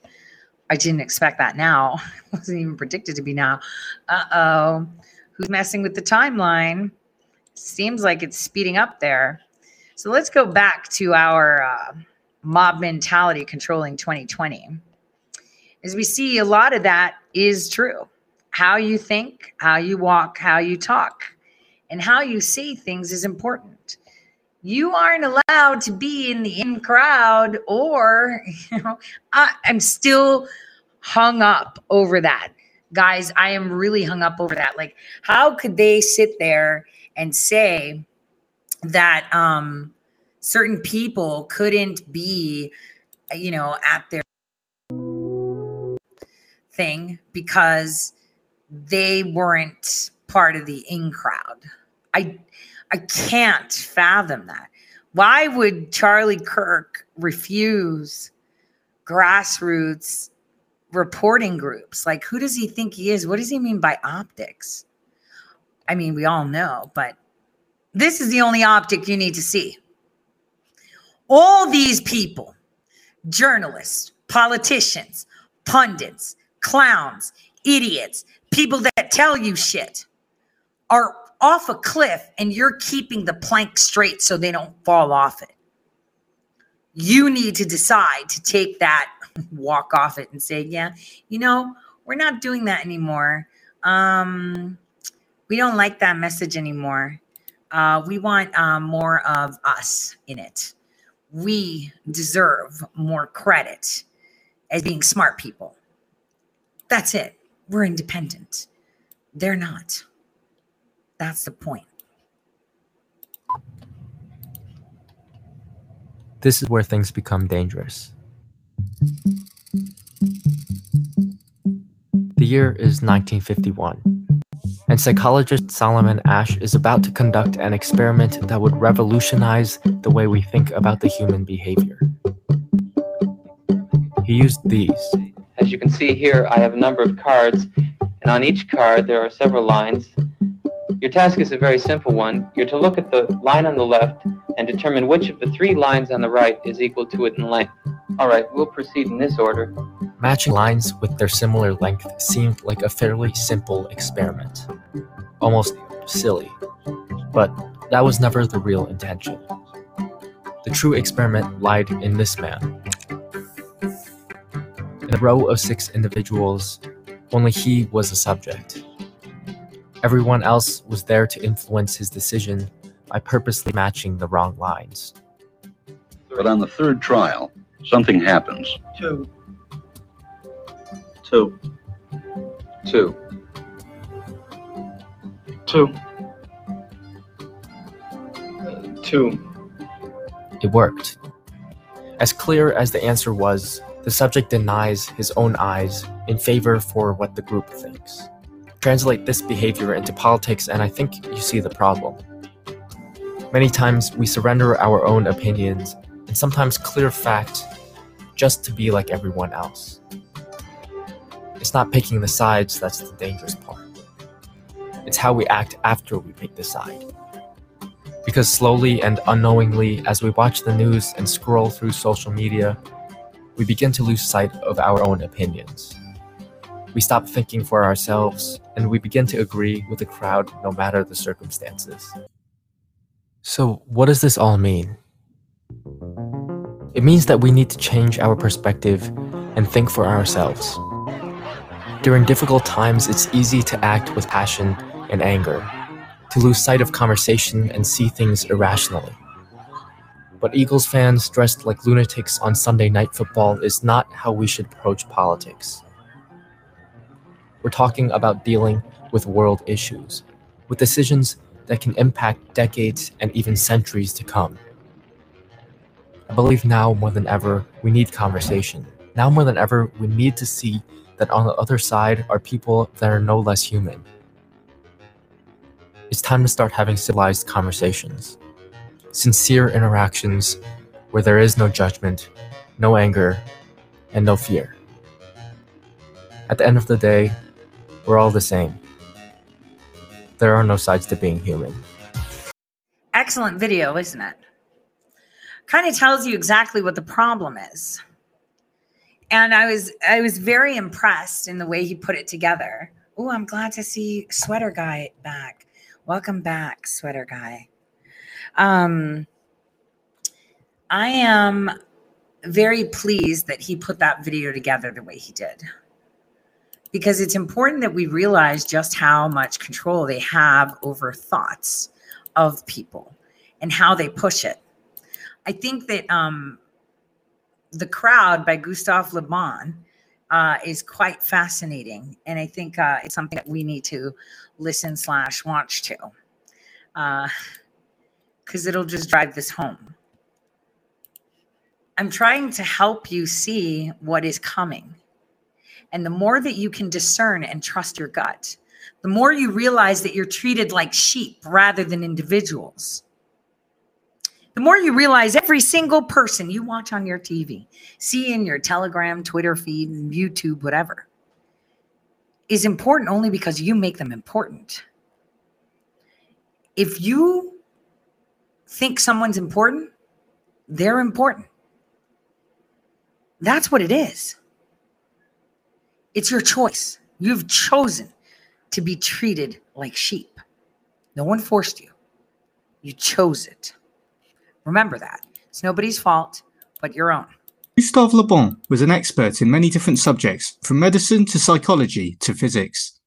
He is best known for his book, The Crowd, a study of the popular mind, which explained crowd psychology and why people behave differently in groups.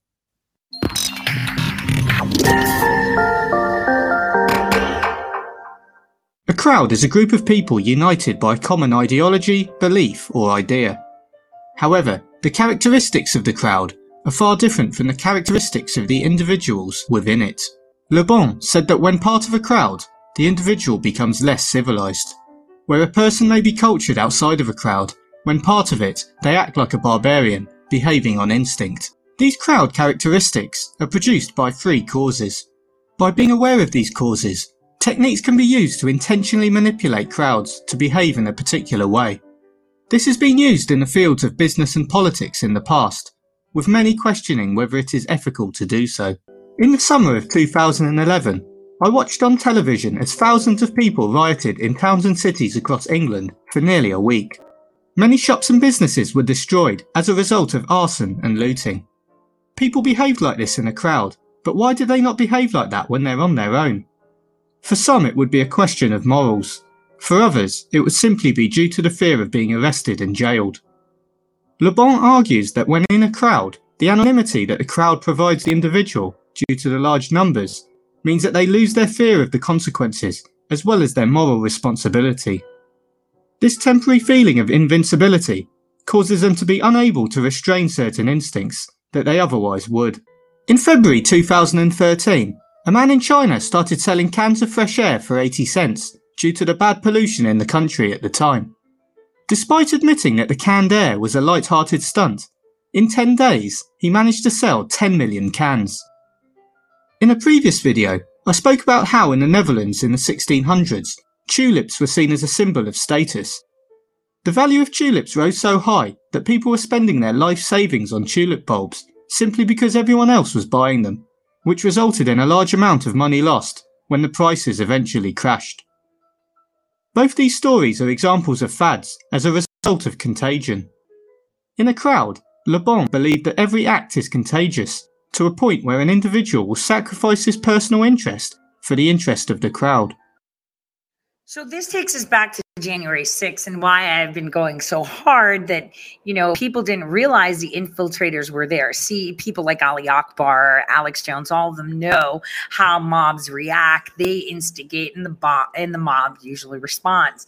So when they told everyone to go to the Capitol and follow them, the insurgency began and they were hoping that uh, average uh, Joe Americans that weren't hired to break shit would go along with the mob mentality. And yes, many people do. I mean, have you ever been in a crowd where it's like, yeah, and you're just like, whoa, you're feeling the energy and you're like, wow, because it is, you're all connected. And when it's overwhelming and you're resonating, that's it. It's kind of like the freaking toilet paper. Who said you needed toilet? Why do you need to worry about wiping your ass if you're getting locked down? If you're in your house, every time you go to the bathroom, you can take a shower. No one's going to stop you unless you're in California and you have to choose between taking a shower or doing your laundry. But what is it? They know you are sheep. Look at all the news channels pandering to you. They know that you consider them important, so they are shoving whatever they want down your throat, period. That's the way it goes. That is the way it goes. They treat you like sheep. They don't want you thinking individually at all because mob mentality when you're in the mob when you're in the group it's contagious it's basic human nature Fresh air in a can was a nonsensical fad, and buying a can of fresh air was a nonsensical act that an individual would not do on their own.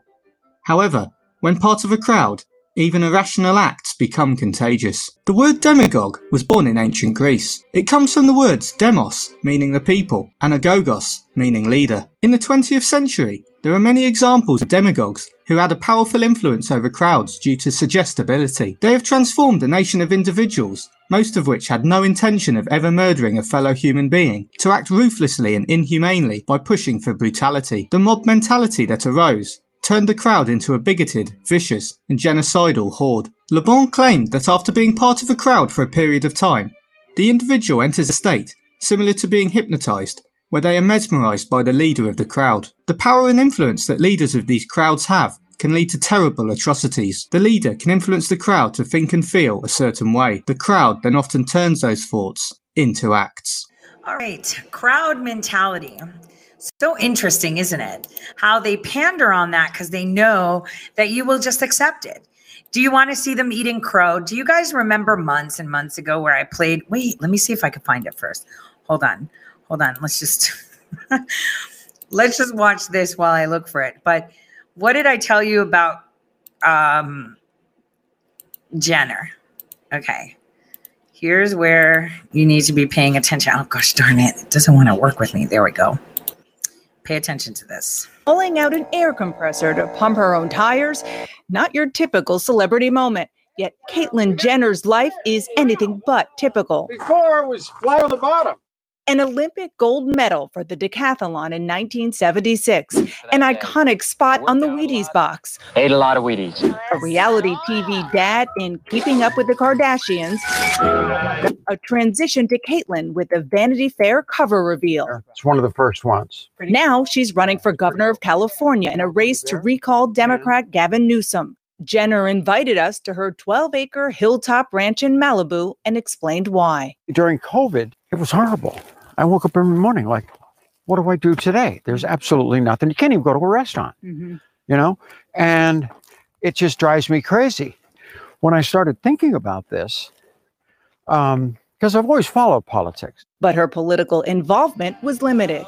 She backed Donald Trump in 2016, but broke from him two years later, citing harsh LGBTQ policies. What kind of training do you have to be governor of California? I have been in the entrepreneurial world. You know, people think of you been in show business, they think of you as a reality star. Certainly, I've done that, but entertainment is a business, and you have to run that business. Uh, but I've also done other things. Uh, you know, we sold a billion dollars worth of exercise equipment uh, on television. Uh, I've been had aviation companies. I, I've just always been involved, being an entrepreneur, um, and tried to inspire my children to do the same thing, and they've done very well in that department. And um, all of those life experiences about, and probably the most important thing is being a leader. This state, this is the fifth largest economy in the world. Yeah. Looks like Caitlyn Jenner came out of the same batch as the new Melinda Gates. You feel qualified to take that on? Um, yes, because I'm going to surround myself with some really great people. I had some meetings this week on budget with budget people who I were just Do you so mind- impressed. Can you share who you met with? Uh, no, we'll just leave it as budget people and we'll leave it there. I don't want to expose anybody. I've had meetings on regulations um, uh, with uh, the Hoover Institution, and this one guy, Lee, was just like the best. Uh, So smart, been working on regulations in this state for the last 10 years, had solutions. I said, Oh my God, you're like my new best friend. Okay. I learned so much from him in such a short amount of time.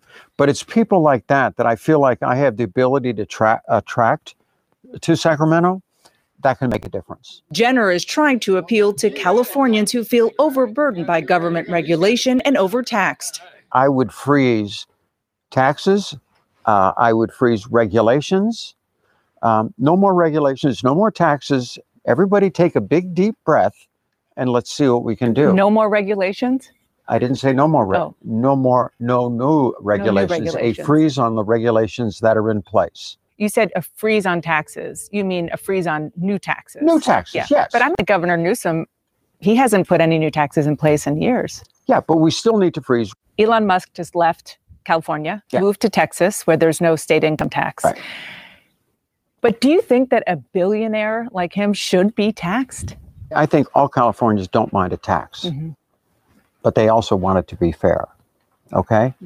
I don't think Elon Musk worries about an, a a 5% tax on something. It's, but when you start looking at the tax rates in California, how we are taxed, you walk out the door and you're going to start being taxed. I want to ask a little bit about national politics. Uh oh. Okay, remember, I'm running for California. I know, I this is- know. this is not a national it- position. It is not a national position, but you're a national figure, and you're and you're running, uh, you know, to be a different kind of Republican. So let's talk about that. Uh, the former president still claims that the 2020 elections were stolen from him. Mhm. So let me ask you: Do you believe President Biden was duly elected? Um, he is our president. Uh, I respect that. Um, I realize there was eh, there's a lot of frustration over that election. You know what? I'm frustrated over what what happened back then. But what have I done? Okay, as a citizen, I'm frustrated. And I said, you know what? I want to do something about it. the then Trump campaign went to court. They filed scores and scores of lawsuits. There was no evidence that there was anything fraudulent. Do you are you comfortable with that? Do you believe that the election was stolen? Uh, no, I, I believe in the system, but I believe in the what we need to do in the future is we are a democratic republic. We need to have integrity in our election system. I'm not going to go in the past. You know, we're in a post-Trump era, and they still keep talking Are we about. though? But we're in a post-Trump era. I don't think he We- believes that. We have moved forward. Well, the reason I'm asking you about this is because you are a Republican, and there is a kind real. Of, yeah, I'm kind of on the Republican side, but yes. Are you yeah. not a Republican? Well, I, I, I, I, I hate to use. We label everybody. Mhm. Okay? What do you- I don't like labels. You know, I'm me. Okay, and this is how I deal with. it. Just because I have conservative economic philosophy, that's the only thing that the Republicans are kind of on that I'm on. But I don't know. Maybe you call me a libertarian. Maybe you call me in the middle. I really don't know because when it comes to social issues, I'm much more Right. progressive, much more liberal. California has long been a leader on combating the climate crisis. For years, governors in both parties signed on to aggressive policies to reduce greenhouse gases. California established an ambitious goal of relying entirely on zero emission energy sources for electricity by 2045. Would you keep that in place?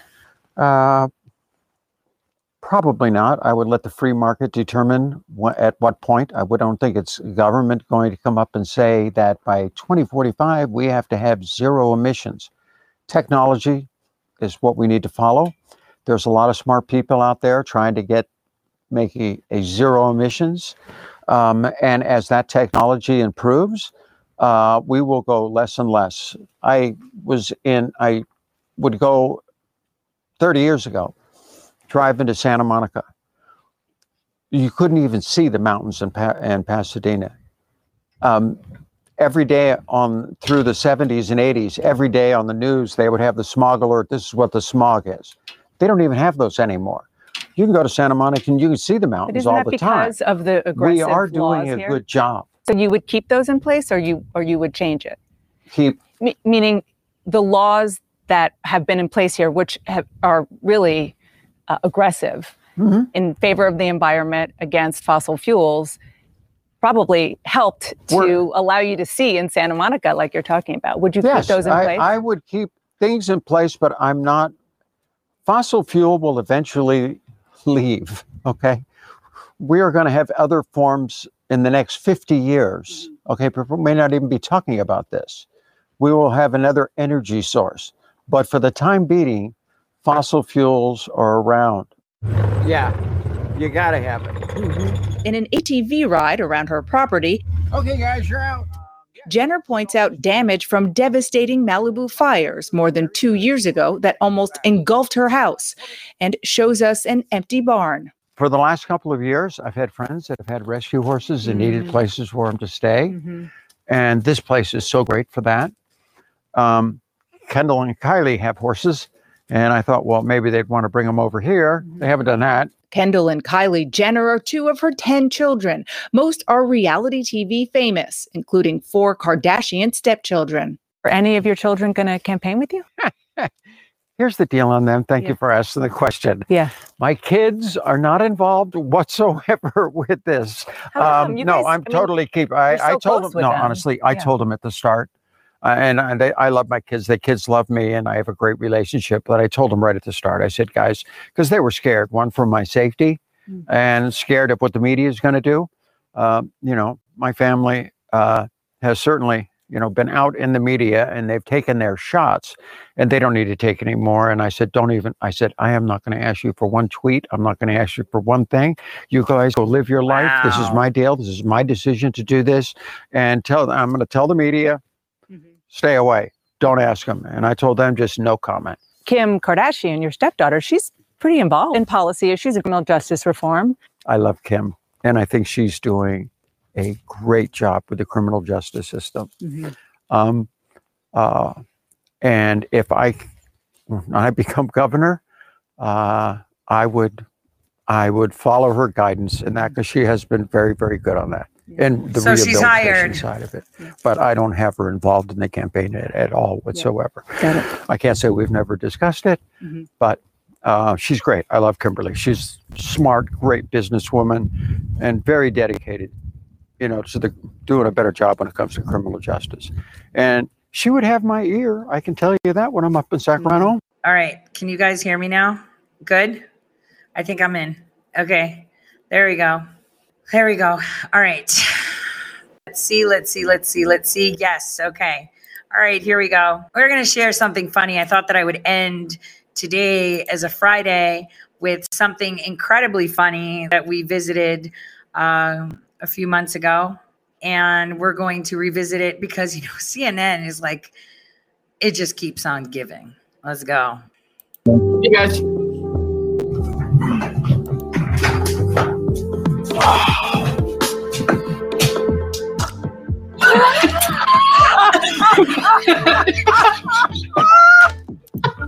Johnny! Up you guys saw Bye. You guys.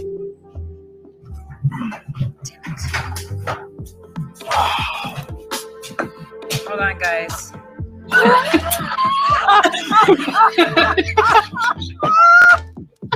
Johnny! Can he hear us? Johnny!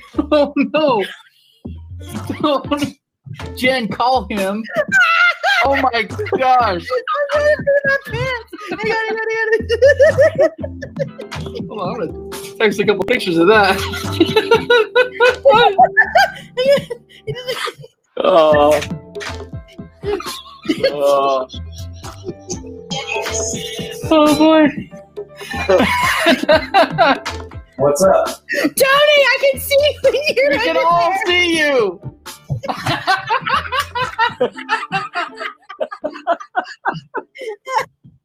individual provinces. Uh, Okay, so we're WCB. watching So there's Zoom uh, fails. a couple forms that you're going to need to fill out, uh, and when you do that, Jerry, were you just in the bathroom? What? What are you doing? No. What are you doing? Were you just in the bathroom? No, what? Never. What? We're in the middle of a pandemic, Terry. Wash your hands.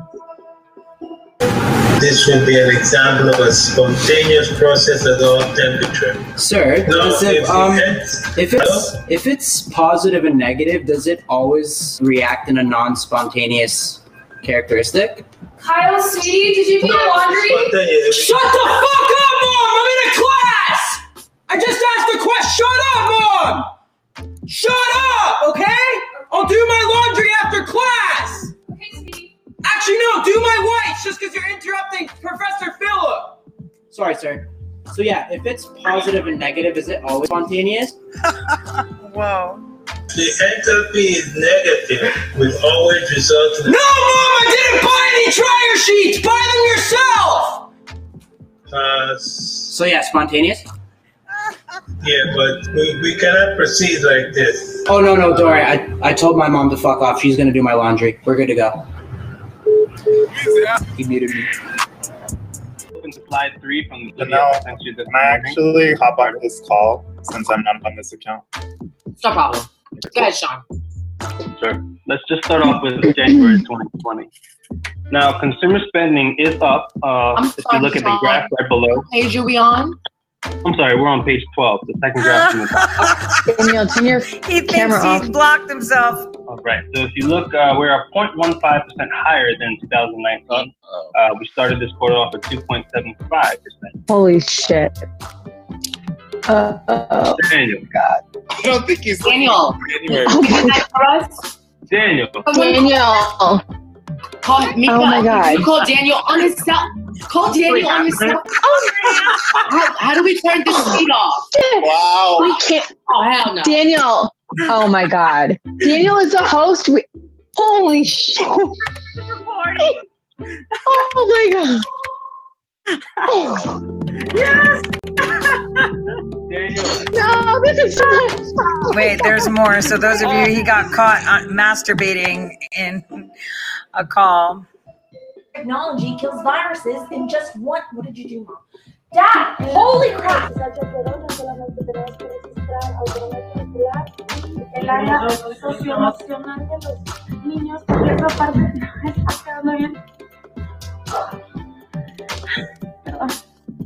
perdón. Is great for bringing about a sense of relaxation, well and calm. So, starting just quickly by breathing in and breathing out. The little girl putting. And it's really challenging, I know, with children my from school and working from home. But just trying to just keep all of those distractions out of the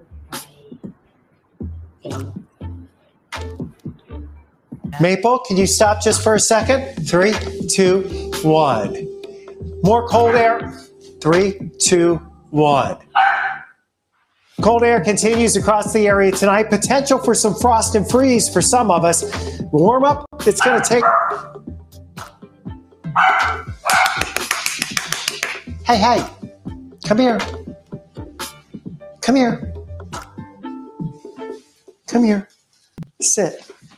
Three, two, one. Frost and freeze for some of us again tonight. the cold air is lingering through much of the week. We'll show you when the best chance of precipitation is with Futurecast. Maple. Three, two, one. Maple, excuse me. Hello, come here. Come here. Come here. Do you want to be in this tease? Is that what you want? Come here. Just lean up here. I can do this. Three, two, one. Another night where we may have frost or a freeze for some of us. And the cool weather, it's sticking around for much of the week. We'll show you when the warm up finally gets here. Everything going on right now in the world. of- Oh, someone's here. I'll be right back. What? Uh, Harry, Sorry. What was that? You wearing pants? Of course I'm wearing pants. Are you wearing pants? yes. Yeah. Yeah. Why are you not wearing pants? You're. How do you know I'm wearing not wearing pants? I'm, you're all not wearing pants. I always thought of you as a boxer guy. So, as you see, this is something that has happened to many of people during the pandemic of being at home and working from home, but nothing like, well, it was kind of like the one that we saw with the guy who turned off his camera, but it turned right back on and he grabbed the lotion and the tissues and he was ready to go to town. And they were like, no, we're not watching you masturbate, right? Well, that happened to CNN. And apparently, uh, you know, the guy that got caught masturbating. I can't. Jeffrey Toobin was Lubin on the camera. Uh, they uh, kind of uh, talked about it yesterday, and I wanted us to revisit that together. Uh, I think it's quite important. So, why are they constantly cutting my feed? It's like nobody wants me to show the CNN clip. Like, this is, I have two more clips to go through. Uh, one is this, and the other one will be a little mashup of Times Square that you're going to see, but I'll put it out later. Uh, you know, showing people the Hunter Biden laptop and the responses and the conversations that we had. So we're going to see Lubin Toobin minute this decides to work. Let's see. You should see her face when she's talking about it. Okay. Because he was interviewed and addressed his absence from CNN. All right, let's watch this. Because damn, CNN is just constantly giving, giving, giving. Take a listen. Alisyn. It's been a while. It's been a while, indeed. I feel like we should address um, what's happened in the months since we've seen you, since some of our viewers may not know what has happened. So uh, I guess I'll recap. I'll do the honors. Help yourself. Okay. um, in October, you were on a Zoom call with your colleagues from the New Yorker magazine. Everyone took a break for several minutes, during which time you were caught masturbating on camera. Uh, you were subsequently fired from that job after 27 years of working there. And you, since then, have been on leave from CNN. Do I have all that right? Um, you got all right. Sad to say. Okay, so let's start there. Okay. Um, to quote Jay Leno, what the hell were you thinking? Well, obviously, uh, I wasn't thinking very well or very much. And um, it was something that was inexplicable to me. I think one point, I, I wouldn't exactly say in my defense because nothing is really in my defense. I didn't think I was on the call. I didn't think other people could see me. You so, thought that you had turned off your camera? Correct. Shocked. I thought that I had turned off the Zoom call. Now, that's not a defense. This was deeply moronic and indefensible, but I mean that that is part of that that is part of the story. Um, and you know, I have spent the seven subsequent months, miserable months in my life. I can certainly confess. Um, trying to be a better person. I mean, in therapy, trying to do some public service, um, working in a food bank, which I certainly am going to continue. Wait a minute. So so wait a minute. He thought he was not on camera and then he changed it to I thought I wasn't on the call and you know, he got caught masturbating. Like right after you get on a call with the New Yorker, that's all you think about is sex, of course, after a business call. So you just whip out the lotion and the tissue and you just get to town. Like that other guy, he needed an intermission of Lubin, like Toobin, on that Zoom call. So what was weird is is he's telling you that he went to a food bank and he went to get therapy for something that is totally natural, but just not natural to do it when you're on a work call. Okay? Unless you're turned on about some numbers and there, you know, that's sketchy too. Okay? Like you're on a damn business call. How can you think of sex and jerking off with all your coworkers? Unless one of the coworkers was hot. And having watched that video, none of them was really up to par to say that, you know, hey, that person made it up to snuff, even the dudes. So, you know, it's kind of like, so you go to a food bank and that's okay because I'm not going to masturbate anymore. What? It's the weirdest thing ever. Listen to it. Continue to do, working on a new book about the Oklahoma City bombing, but I am trying to become the kind of person that people can trust again. I'm sure you've replayed that embarrassing moment over and over many times. You can trust me now. I'm writing a book. oh my gosh.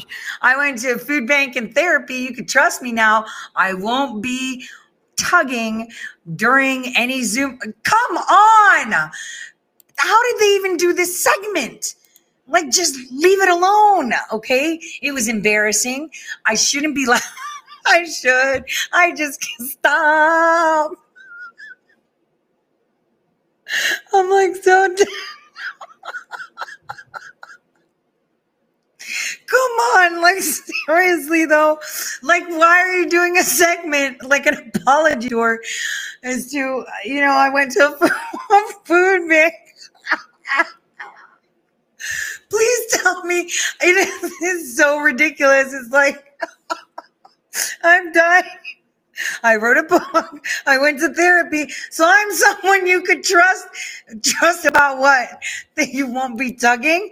I mean, you work for CNN. That's like totally the opposite of trust, okay, my buddy? Times. Um, have you ever thought about what it must have been like to be on the receiving end of that Zoom call? Um, well, I, I I haven't just thought about it. I've spoken to several of my former colleagues at the New Yorker about it, and you know they uh, were shocked and appalled. Um, I think they realized that this was not intended for them. I think they realized that this was um, something that I would immediately regret, as as I certainly did. Dude, unless you're like on OnlyFans or on Pornhub, why would anyone think that you would be doing it for their pleasure? Like, what kind of conversation is? that? I had a conversation with them, you know, um, you know, kind of just to tell them that me tugging on myself and pleasing myself sexually had nothing to do with you. It wasn't for your enjoyment. Dude, they know. They were yelling at you and tried to call you to get the damn camera off. Like, listen to what they're. Oh my gosh, the freeze frame though is perfect. I can't. Okay, wait, listen to more of this. And it was then, it was that day that I began apologizing. And that is something that I have tried to continue to do, uh, both publicly and privately. You know, we've covered a lot of political scandals, and we've heard what I like to think of as the politician apology, which is, you know, I'm sorry if you were offended, um, which always sounds to me like I've said the words, now get off my back. That's exactly what I've tried not to do. I mean, I have tried, and I'm trying now to say how sorry I am. sincerely, in, in in in all seriousness. Above all, I am sorry to my wife and to my family, but I'm also sorry to the people on the Zoom call. I'm sorry to my former colleagues at the New Yorker. I'm sorry to my current, fortunately still colleagues at, at CNN. And I'm sorry to the people who read my work and who watched me on CNN and who, who thought I was a better person than this. Oh, and so, you know, I got a lot to rebuild, but I feel very privileged and very lucky that I'm going to be able to try to do that. I mean, one of the ironies of this whole incident is that for decades you have covered the bad judgment and sexual proclivities of public figures and politicians like Bill Clinton and Anthony Weiner and Elliot Spitzer and Donald Trump. didn't cover shit on that. Look at her face. She doesn't even believe it. She's like trying to remember what she's supposed to say. Her eyes are rolling so far back in her head because she knows how full of shit she is. And she's trying, you know, her eyes are super brown right now. Like, stop, stop. So he jerks off. What man doesn't? Obviously, I can't imagine. I have to stop. This is just, I should not revel in his humility. Oh my gosh, but I just can't because it's their fault. Like, why are you putting this out there? Why are you having this conversation? Just leave it alone. I left my camera on. I did something that people shouldn't see. It was in my pri- I thought it was private. I have real sexual urges and laugh it off. Instead, they're dragging this out as to I apologized and I went to a food oh God. I went to a food bank. So now you can trust me. Looks like Wonder if she's touching herself. Like, come on, stop. This is all we're gonna think of when we see Alisyn again. And uh, this is this, this face, this frozen. like, this is just how ridiculous they are. like, guys, any one of you do any sexual indiscretions, like public sex or accidentally doing stuff on camera that people see that it wasn't intended for, make sure you go to a food bank and write a book because then people could trust you again. Because what he did was atrocious. How dare you masturbate? Like, what the heck? Trump, and I could go on. And so, you know, of course, it begs the question why didn't you have better judgment? Because I didn't have better judgment, because I'm a flawed human being who makes mistakes. And um, I, you know, I, there is no defense for my conduct. The only issue is what should be the consequences. And the New Yorker made one decision about the consequences. CNN made uh, made a different decision, fortunately, for which I'm very grateful. But I am not going to come up here and like split, you know, split hairs and try to come up with justifications or explanations. It was wrong. It was stupid. And I'm trying to be a better person. I do want to get to what the New Yorker decision was and the consequences. So, after you had worked there for 27 years, um, you were fired. They said after an internal investigation, and in a internal memo, one of the executives there said, uh, "I am writing to share with you that our investigation regarding Jeffrey Toobin is complete, and as a result, he is no longer affiliated with our company." Do you know what else they found? I do actually. I was told very specifically by the people involved that um, they looked at my entire career at at the New Yorker, you know, 27 years, and found that there had been no complaints about me, no issues, no other, you know, th- this was not the straw that broke the camel's back. It was just this incident, and I was certainly relieved, though not surprised, that that's what they found. And uh, but yet, nevertheless, they made the decision to get rid of me, which, needless to say, was heartbreaking for me. Actually, he's a pervert, and they uncovered that because people were like, yo, this isn't the first time he's done creepy shit like this. So you're saying there will be no surprise after this that will come out? I, uh, there are no surprises out there uh, about my conduct. That I am worried that that, that, that there is like a that there's a skeleton that's going to be found. Um, you know, I, I look. I, I live in the world. They made him go on the record live on TV that there's nothing out there to fear. Holy crap. Hello, me too, in a little bit. world. I know social media, what, what what the reactions are likely to be. I assume, I hope they will be at least mixed. But um, and so people can claim what they want, but I don't think there is any um, anything further that's going to come out. Do you think, given that, that the punishment fits the crime? You know, I'm I am the worst person to ask that question. I mean, I know. I mean, obviously, I I loved the New Yorker. I loved working there. I, I felt like I was a very good contributor to that magazine for a very long time, and I thought this punishment was excessive. But look, I you know that's why they don't ask the uh, criminal to be the def- to be the judge in his own case. I mean, I. Um, I thought it was an excessive punishment. I am incredibly grateful to CNN for, for taking me back. But I, you know, other people are going to weigh in about whether it was appropriate for them to get rid of me and for CNN to keep me. Other people have weighed in. Yes, indeed. Um, late night talk shows have had a field day. Hey, you know what? How about two segments on Saturday Night Live about me? That's that's like anyway. I'm How unpleasant was that, or whatever? What It- did it you was- see it? Did you watch I that? actually did not watch it. I, I I I sort of read transcripts and I guess I saw a little YouTube of it. Um, you know, I, I try. I, I've you know one thing about all this is I've never thought of myself, even when I was a prosecutor, as someone who was a particular hard ass, who was someone who was like wanted to punish everyone to the maximum extent of the law, and and also you know, as a journalist, I, I have been aware that, you know, not every crime deserves the death penalty. So I, I don't think there's a lot of hypocrisy involved in a claim for leniency on my part. But it is true that, you know, people had fun with this. And I am enough a person in the world to know, you know, people were going to have fun with it. Well, I mean, on that note, even O.J. Simpson took a swipe at you. Um, and, you know, I think that it could be unpleasant to be the butt of jokes, obviously. And so I'm wondering if you think that that will somehow color your legal analysis in the future. I, I- you know, I really don't think so. You know, my dad used to say something. He used to say, you can judge a person by their enemies. And if my enemy is O.J. Simpson, that is okay with me. Damn. So if my enemy is the deep state, ergo, maybe we should use Toobin's dad's wise words, right? Should we judge President Trump based on his enemies? Dang. He's a saint. See how that goes? That is okay with me.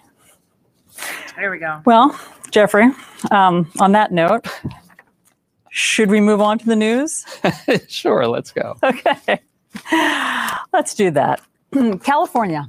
You heard me uh, talking about that the judge compared the use of the AR 15 to a Swiss Army knife. What's next in this case? Is this headed for the Supreme Court? Well, you know, one of the weird things about um, gun law in the United States is that in 2008, the Supreme Court issued its famous decision saying there is a constitutional right under the Second Amendment to have a handgun in your home.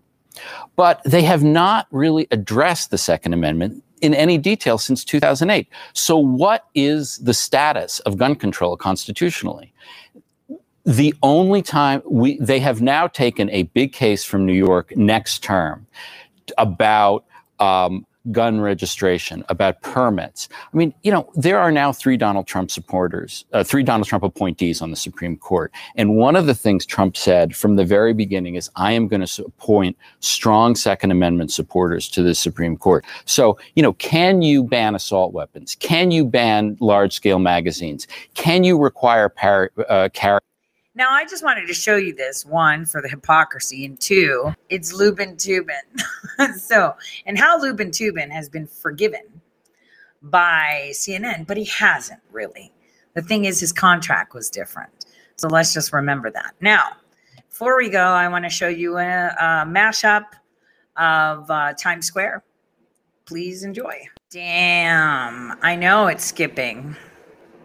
I know it's skipping. It's skipping, you guys. Let me see if I can load it differently. Give me a second. Let me let me do something else. Let me try this. Let me try this. Give me a second. I'm trying to get this up. They just don't want this out. So, guess what? I'm going to keep doing this until it's up. Hold on, guys. Hold on. All right, I'm back. Here's how we're going to do it. We're going to do it a different way. This way. There we go. And I wonder how you can see it. Let's make it bigger and Have you heard of the Hunter Biden laptop? That's roughly what you're talking about. I've heard about it, but I'm guessing you voted for Trump. No. What does that have to do with it? Do you care that they were selling our oil and gas to China and making money off of it? I'm going to plead the fifth on all of this. She doesn't believe me.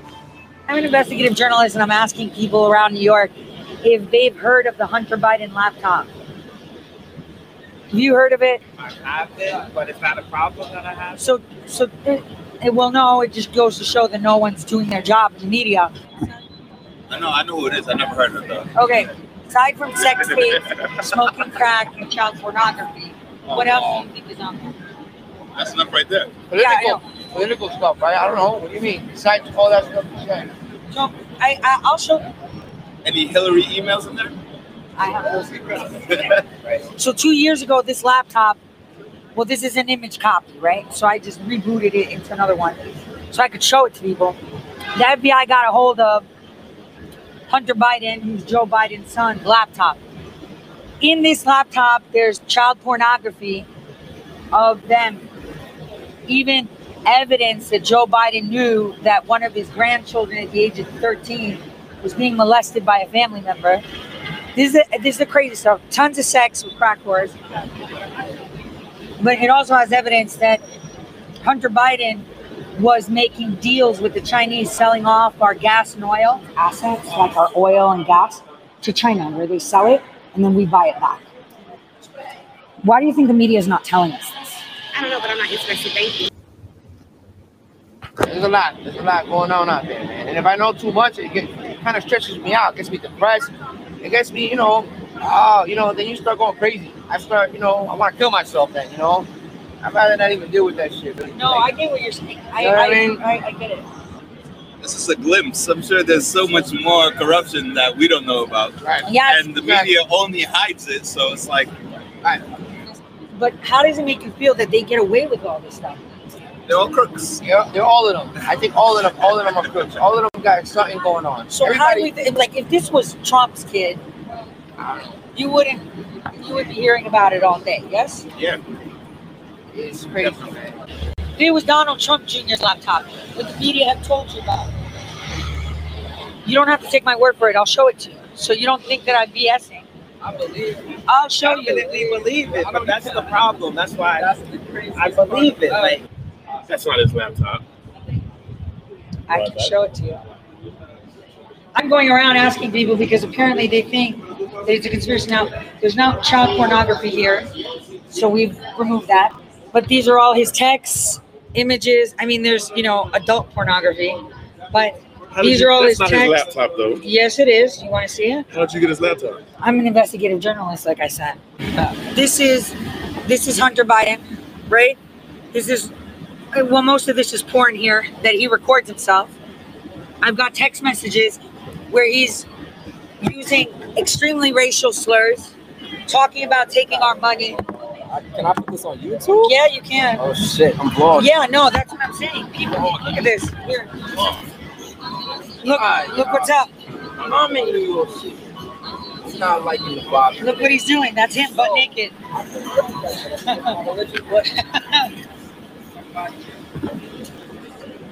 That's Joe Biden's son.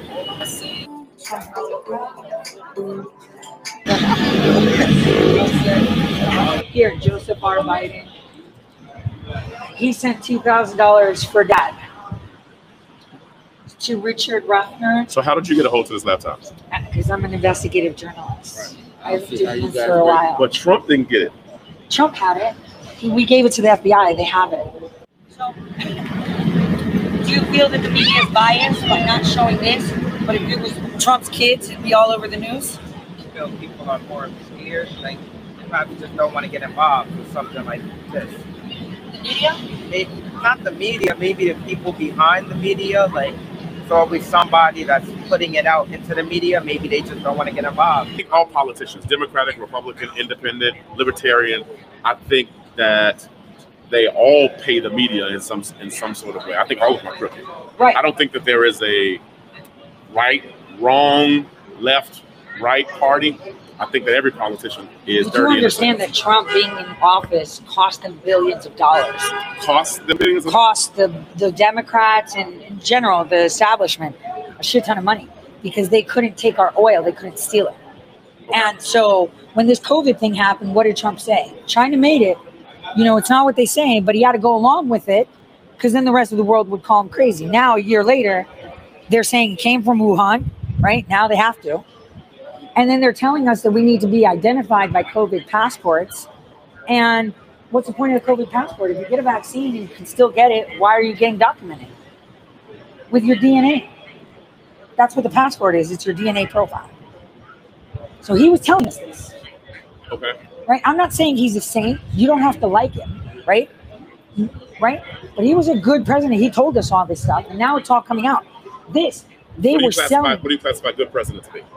someone that fights for our economy, someone that makes sure that our money stays here and looks after our people first. We talk about this every day. Like, no, we knew already. Like, this is So how. was like, it bad after Trump? No, hell no. Like, that's why we idolize Trump for things like that. But nobody else will get it. So it's like, uh, No, there's a lot of people that get it. They're the, they're called the silent majority. gonna say, yeah, he's good, but that's not how we look at it. Because that's not true. But He was a good like president. because he's good. Nigga, nobody likes nobody because they're good. No, he was a good president though. Very. Hey, there's been no president in the history of, of, of the country that has looked out for interests of Black America. Right. So you think that um, the previous administration Obama? didn't? No, I think Obama was terrible Obama too. did worse. I think, like I I, wouldn't say feel, he was worse. I think that he was the same as any other president. I wouldn't you say he was gotta worse. look at you gotta look at the, the, the you gotta look at the mark that he started at. You gotta look at the position our country was in previous Everybody you to that I used to work for John Brennan when he was advising Obama as a senator. that would be fine. But what What if, what if I told you that Obama was groomed because they wanted him to get into position? I think every president's rule. No, by the by the agency because I work for them. I think I'm a whistleblower. I think that every president is rule. No, I can believe that. no, no, no, like really bad. What if I told you that I could show you an email right now? Joe Biden, Obama Donald Trump, they're all knew the he won the people to us. 2012 election before the election happened. I believe he did. He cheated. I He didn't don't win. think he cheated. There's no there's no possible I'll way. show you the proof. There's no let me possible let me way say that he this. Let me show you the proof. Let me say this. It's okay. No possible way he Let me say this. control to- The, to- the electoral college, the electoral There's no college, I'll, I'll show it to the you. electoral college If it was set wasn't- up. What was if the it title wasn't- of the if it wasn't email? set up by the and the electoral college is set up because blacks got a got their right to vote, and so they looked at it and said, okay, in order to keep us disenfranchised, we'll set up an electoral college where our votes don't really count. It goes by it goes by the delegates of the state. No, it had nothing to do with that. This is way before that. So let's deal with Trump changing all the voting laws, which makes it illegal, which makes it illegal for you to give water to someone standing in line. Um, do you think that the elections were fair and square this year? Yes. Okay, I don't think no you. election is fair and square. No, Num- number one, you. I think they know who's going to be president. email? It was Yeah, But I think. Donald Trump is a yeah. That's what It's it all propaganda. It's not like Let me show it to you. So the email. I want to show you the email that he knew. You want to see evidence? Let me show it to you. I know I'm showing you that they rigged the election. Well, then, I guess maybe I should do one out in Cleveland too, right? Anywhere I go, I will try to get this done. See, one thing is, it's really hard walking around with the laptop and saying, look, it's hunters. And then you show it to them. And you're like, look, I got close to 100,000 emails in here from iPads, iPhones, and three different laptops, all in one. Come and take a look. Come and take a gander. But what people don't want to admit is that they were duped. And while this laptop has been re-imaged by so many, the media has failed you because they haven't showed you a fraction of it. Now, many people will say, and this is a conversation that I had with many, that um the reason they're only talking about Parmesan and hookers is because that's how stupid Americans are. That's the only thing they can comprehend. Wrong.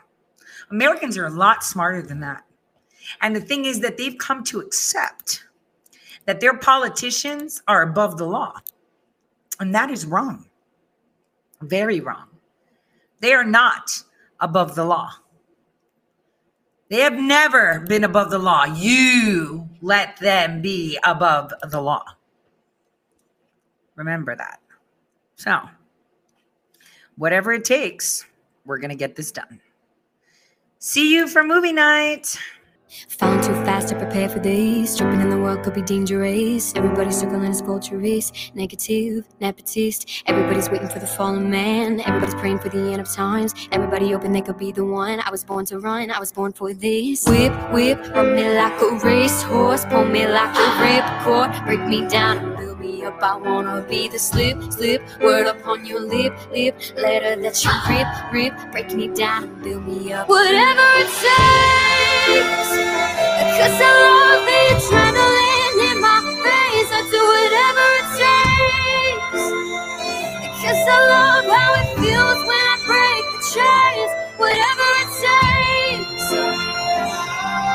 Yeah,